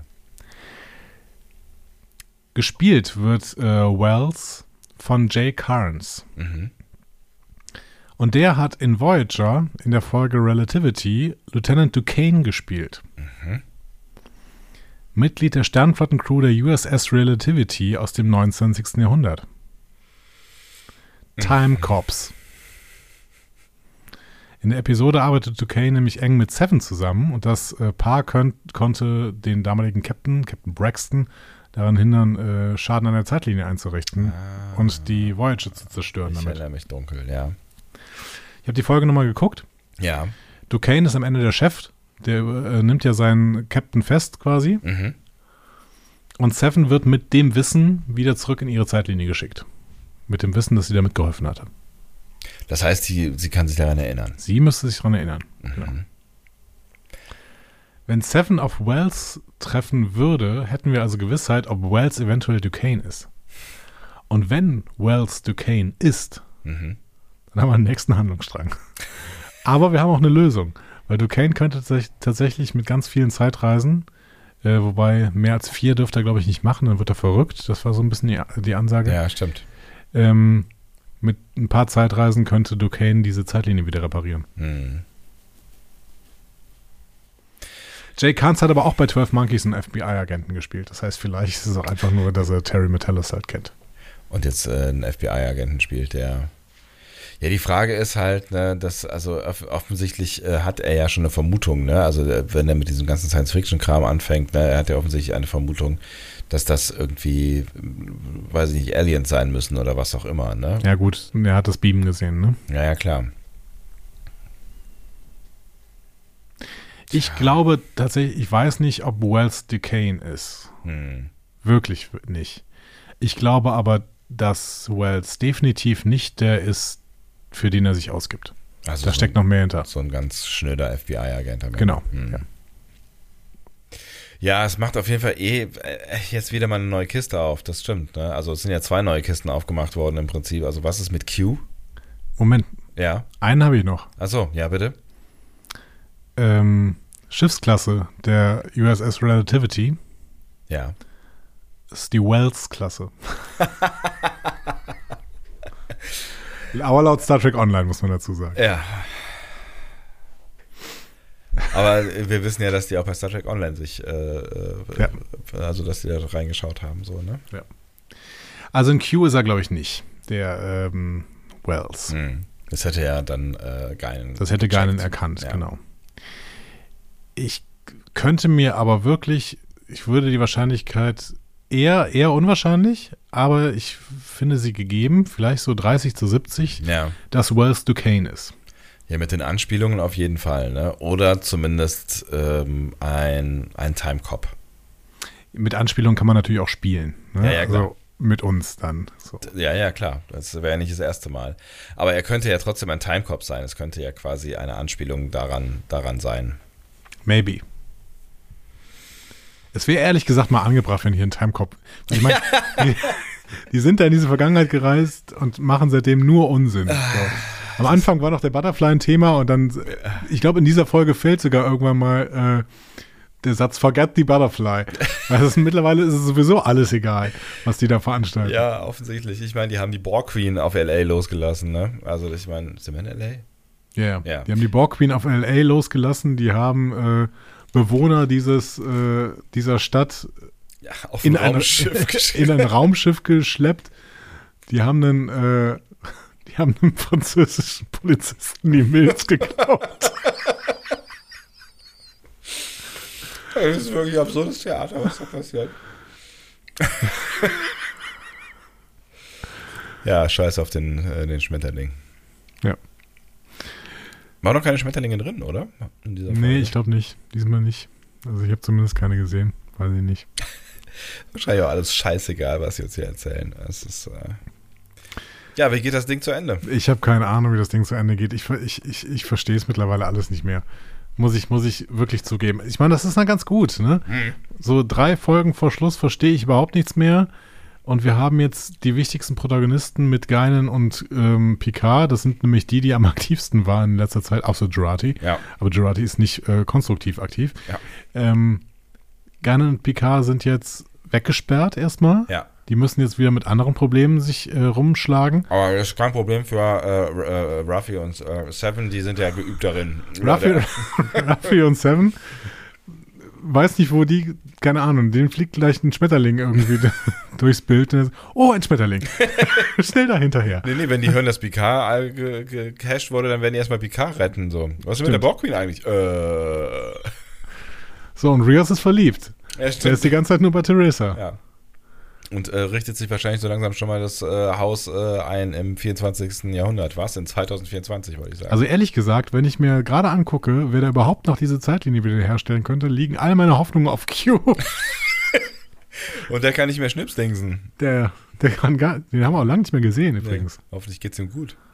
Wer Ja. weiß, die letzten beiden Folgen war er nicht dabei. Der muss noch irgendeinen Plan haben. In der letzten Folge war ein Foto von ihr dabei. Ja, oder ein ganz Standbild. Bild oder sowas, ja. Aber, hm. Es gestaltet sich schwierig. Es gestaltet sich schwierig und ich, ich bin wirklich gespannt, wie sie versuchen wollen, das alles noch hinzubiegen. Und immer wenn wir diesen Satz gesagt haben, ist es meistens nicht gut ausgegangen. Ja, aber man soll ja, ne, wie, wie, der, wie der Rheinländer sagt, man soll den Tag nicht vorm Abend äh, begraben. Das sagt Gela Rheinländer, hast du eben noch gesagt. Und ich glaube, der Spruch war anders. Mist. Ja.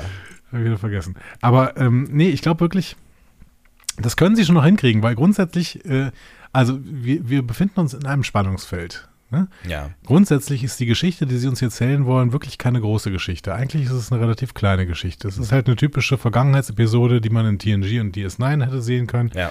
Gerne als Doppelfolge. Oder in man- Voyager.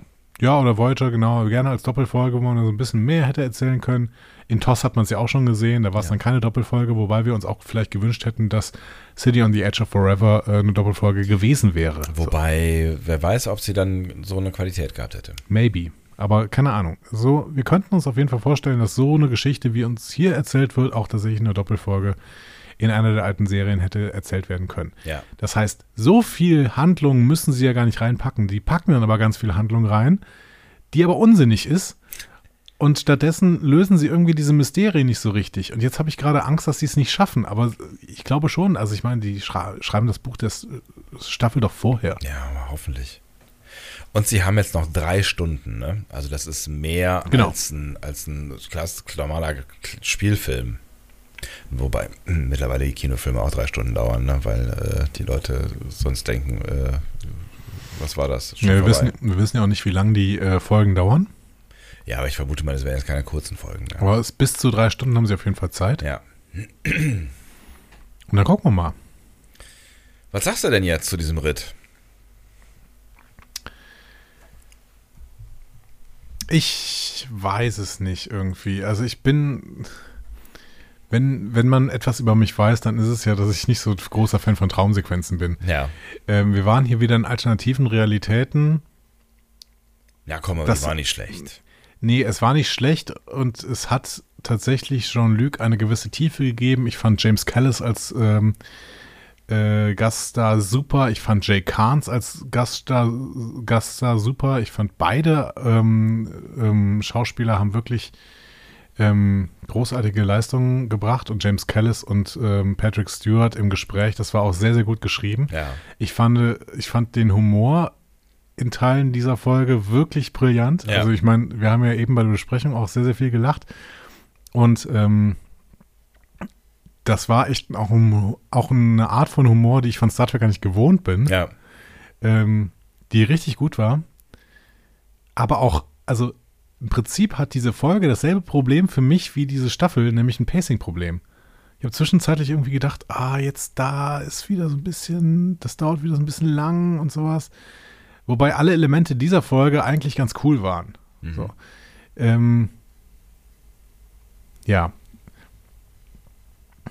Ich weiß nicht, ich bin irgendwie so ein bisschen hin und her gerissen. Ich fand die Folge wirklich in all ihren Elementen gut, aber irgendwas hat für mich daran irgendwas hat mich daran gestört. War es vielleicht nicht. für dich die beste Folge, die du jemals gesehen hast und die schlechteste?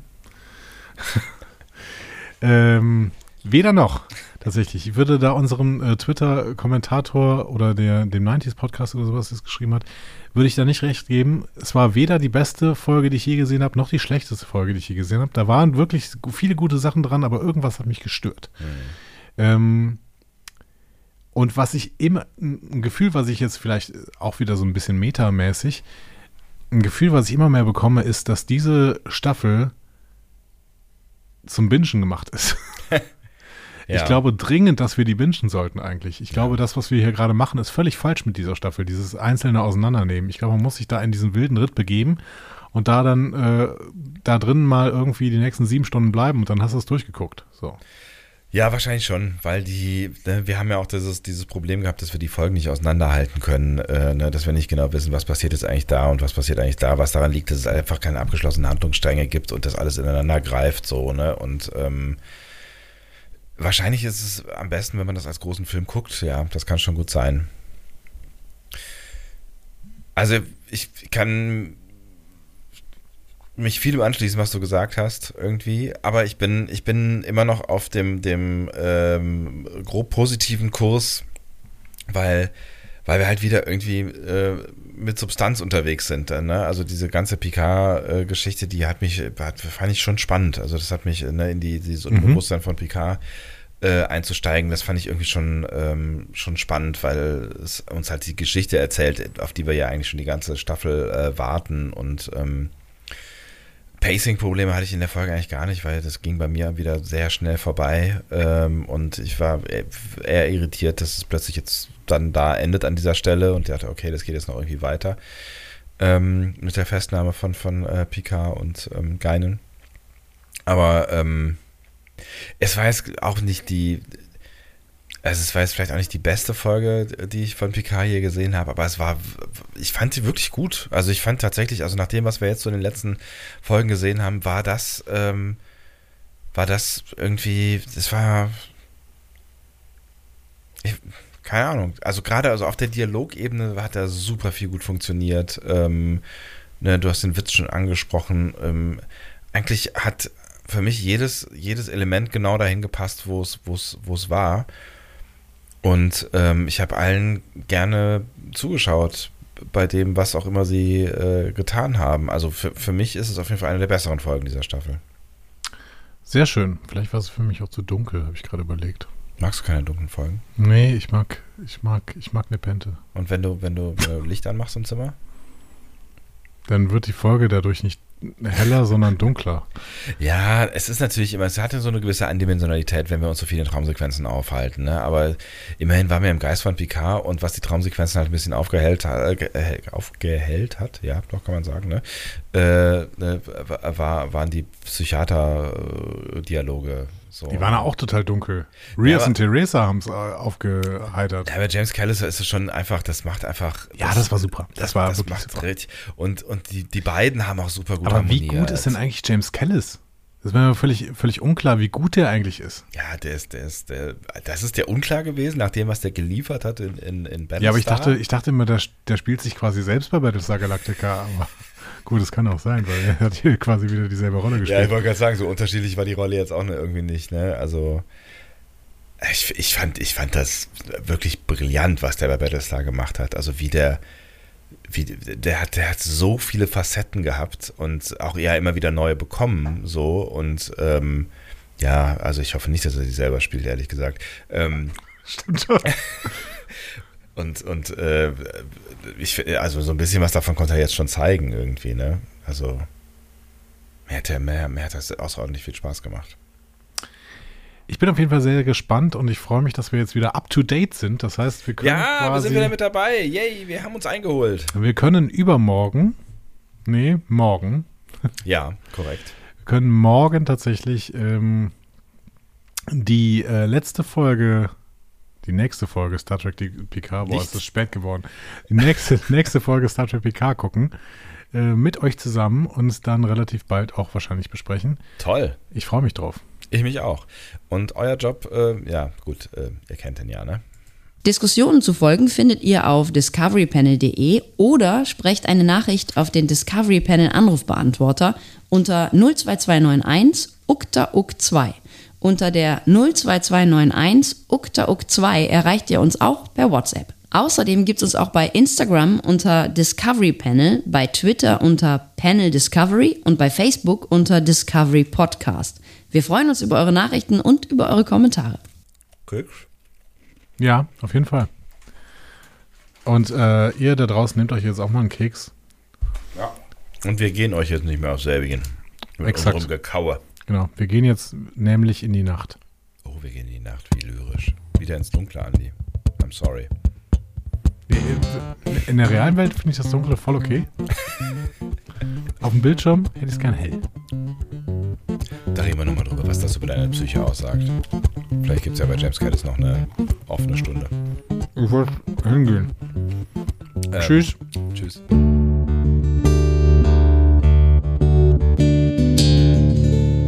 Mehr Star Trek Podcasts findet ihr auf discoverypanel.de. Discovery Panel. Discover Star Trek.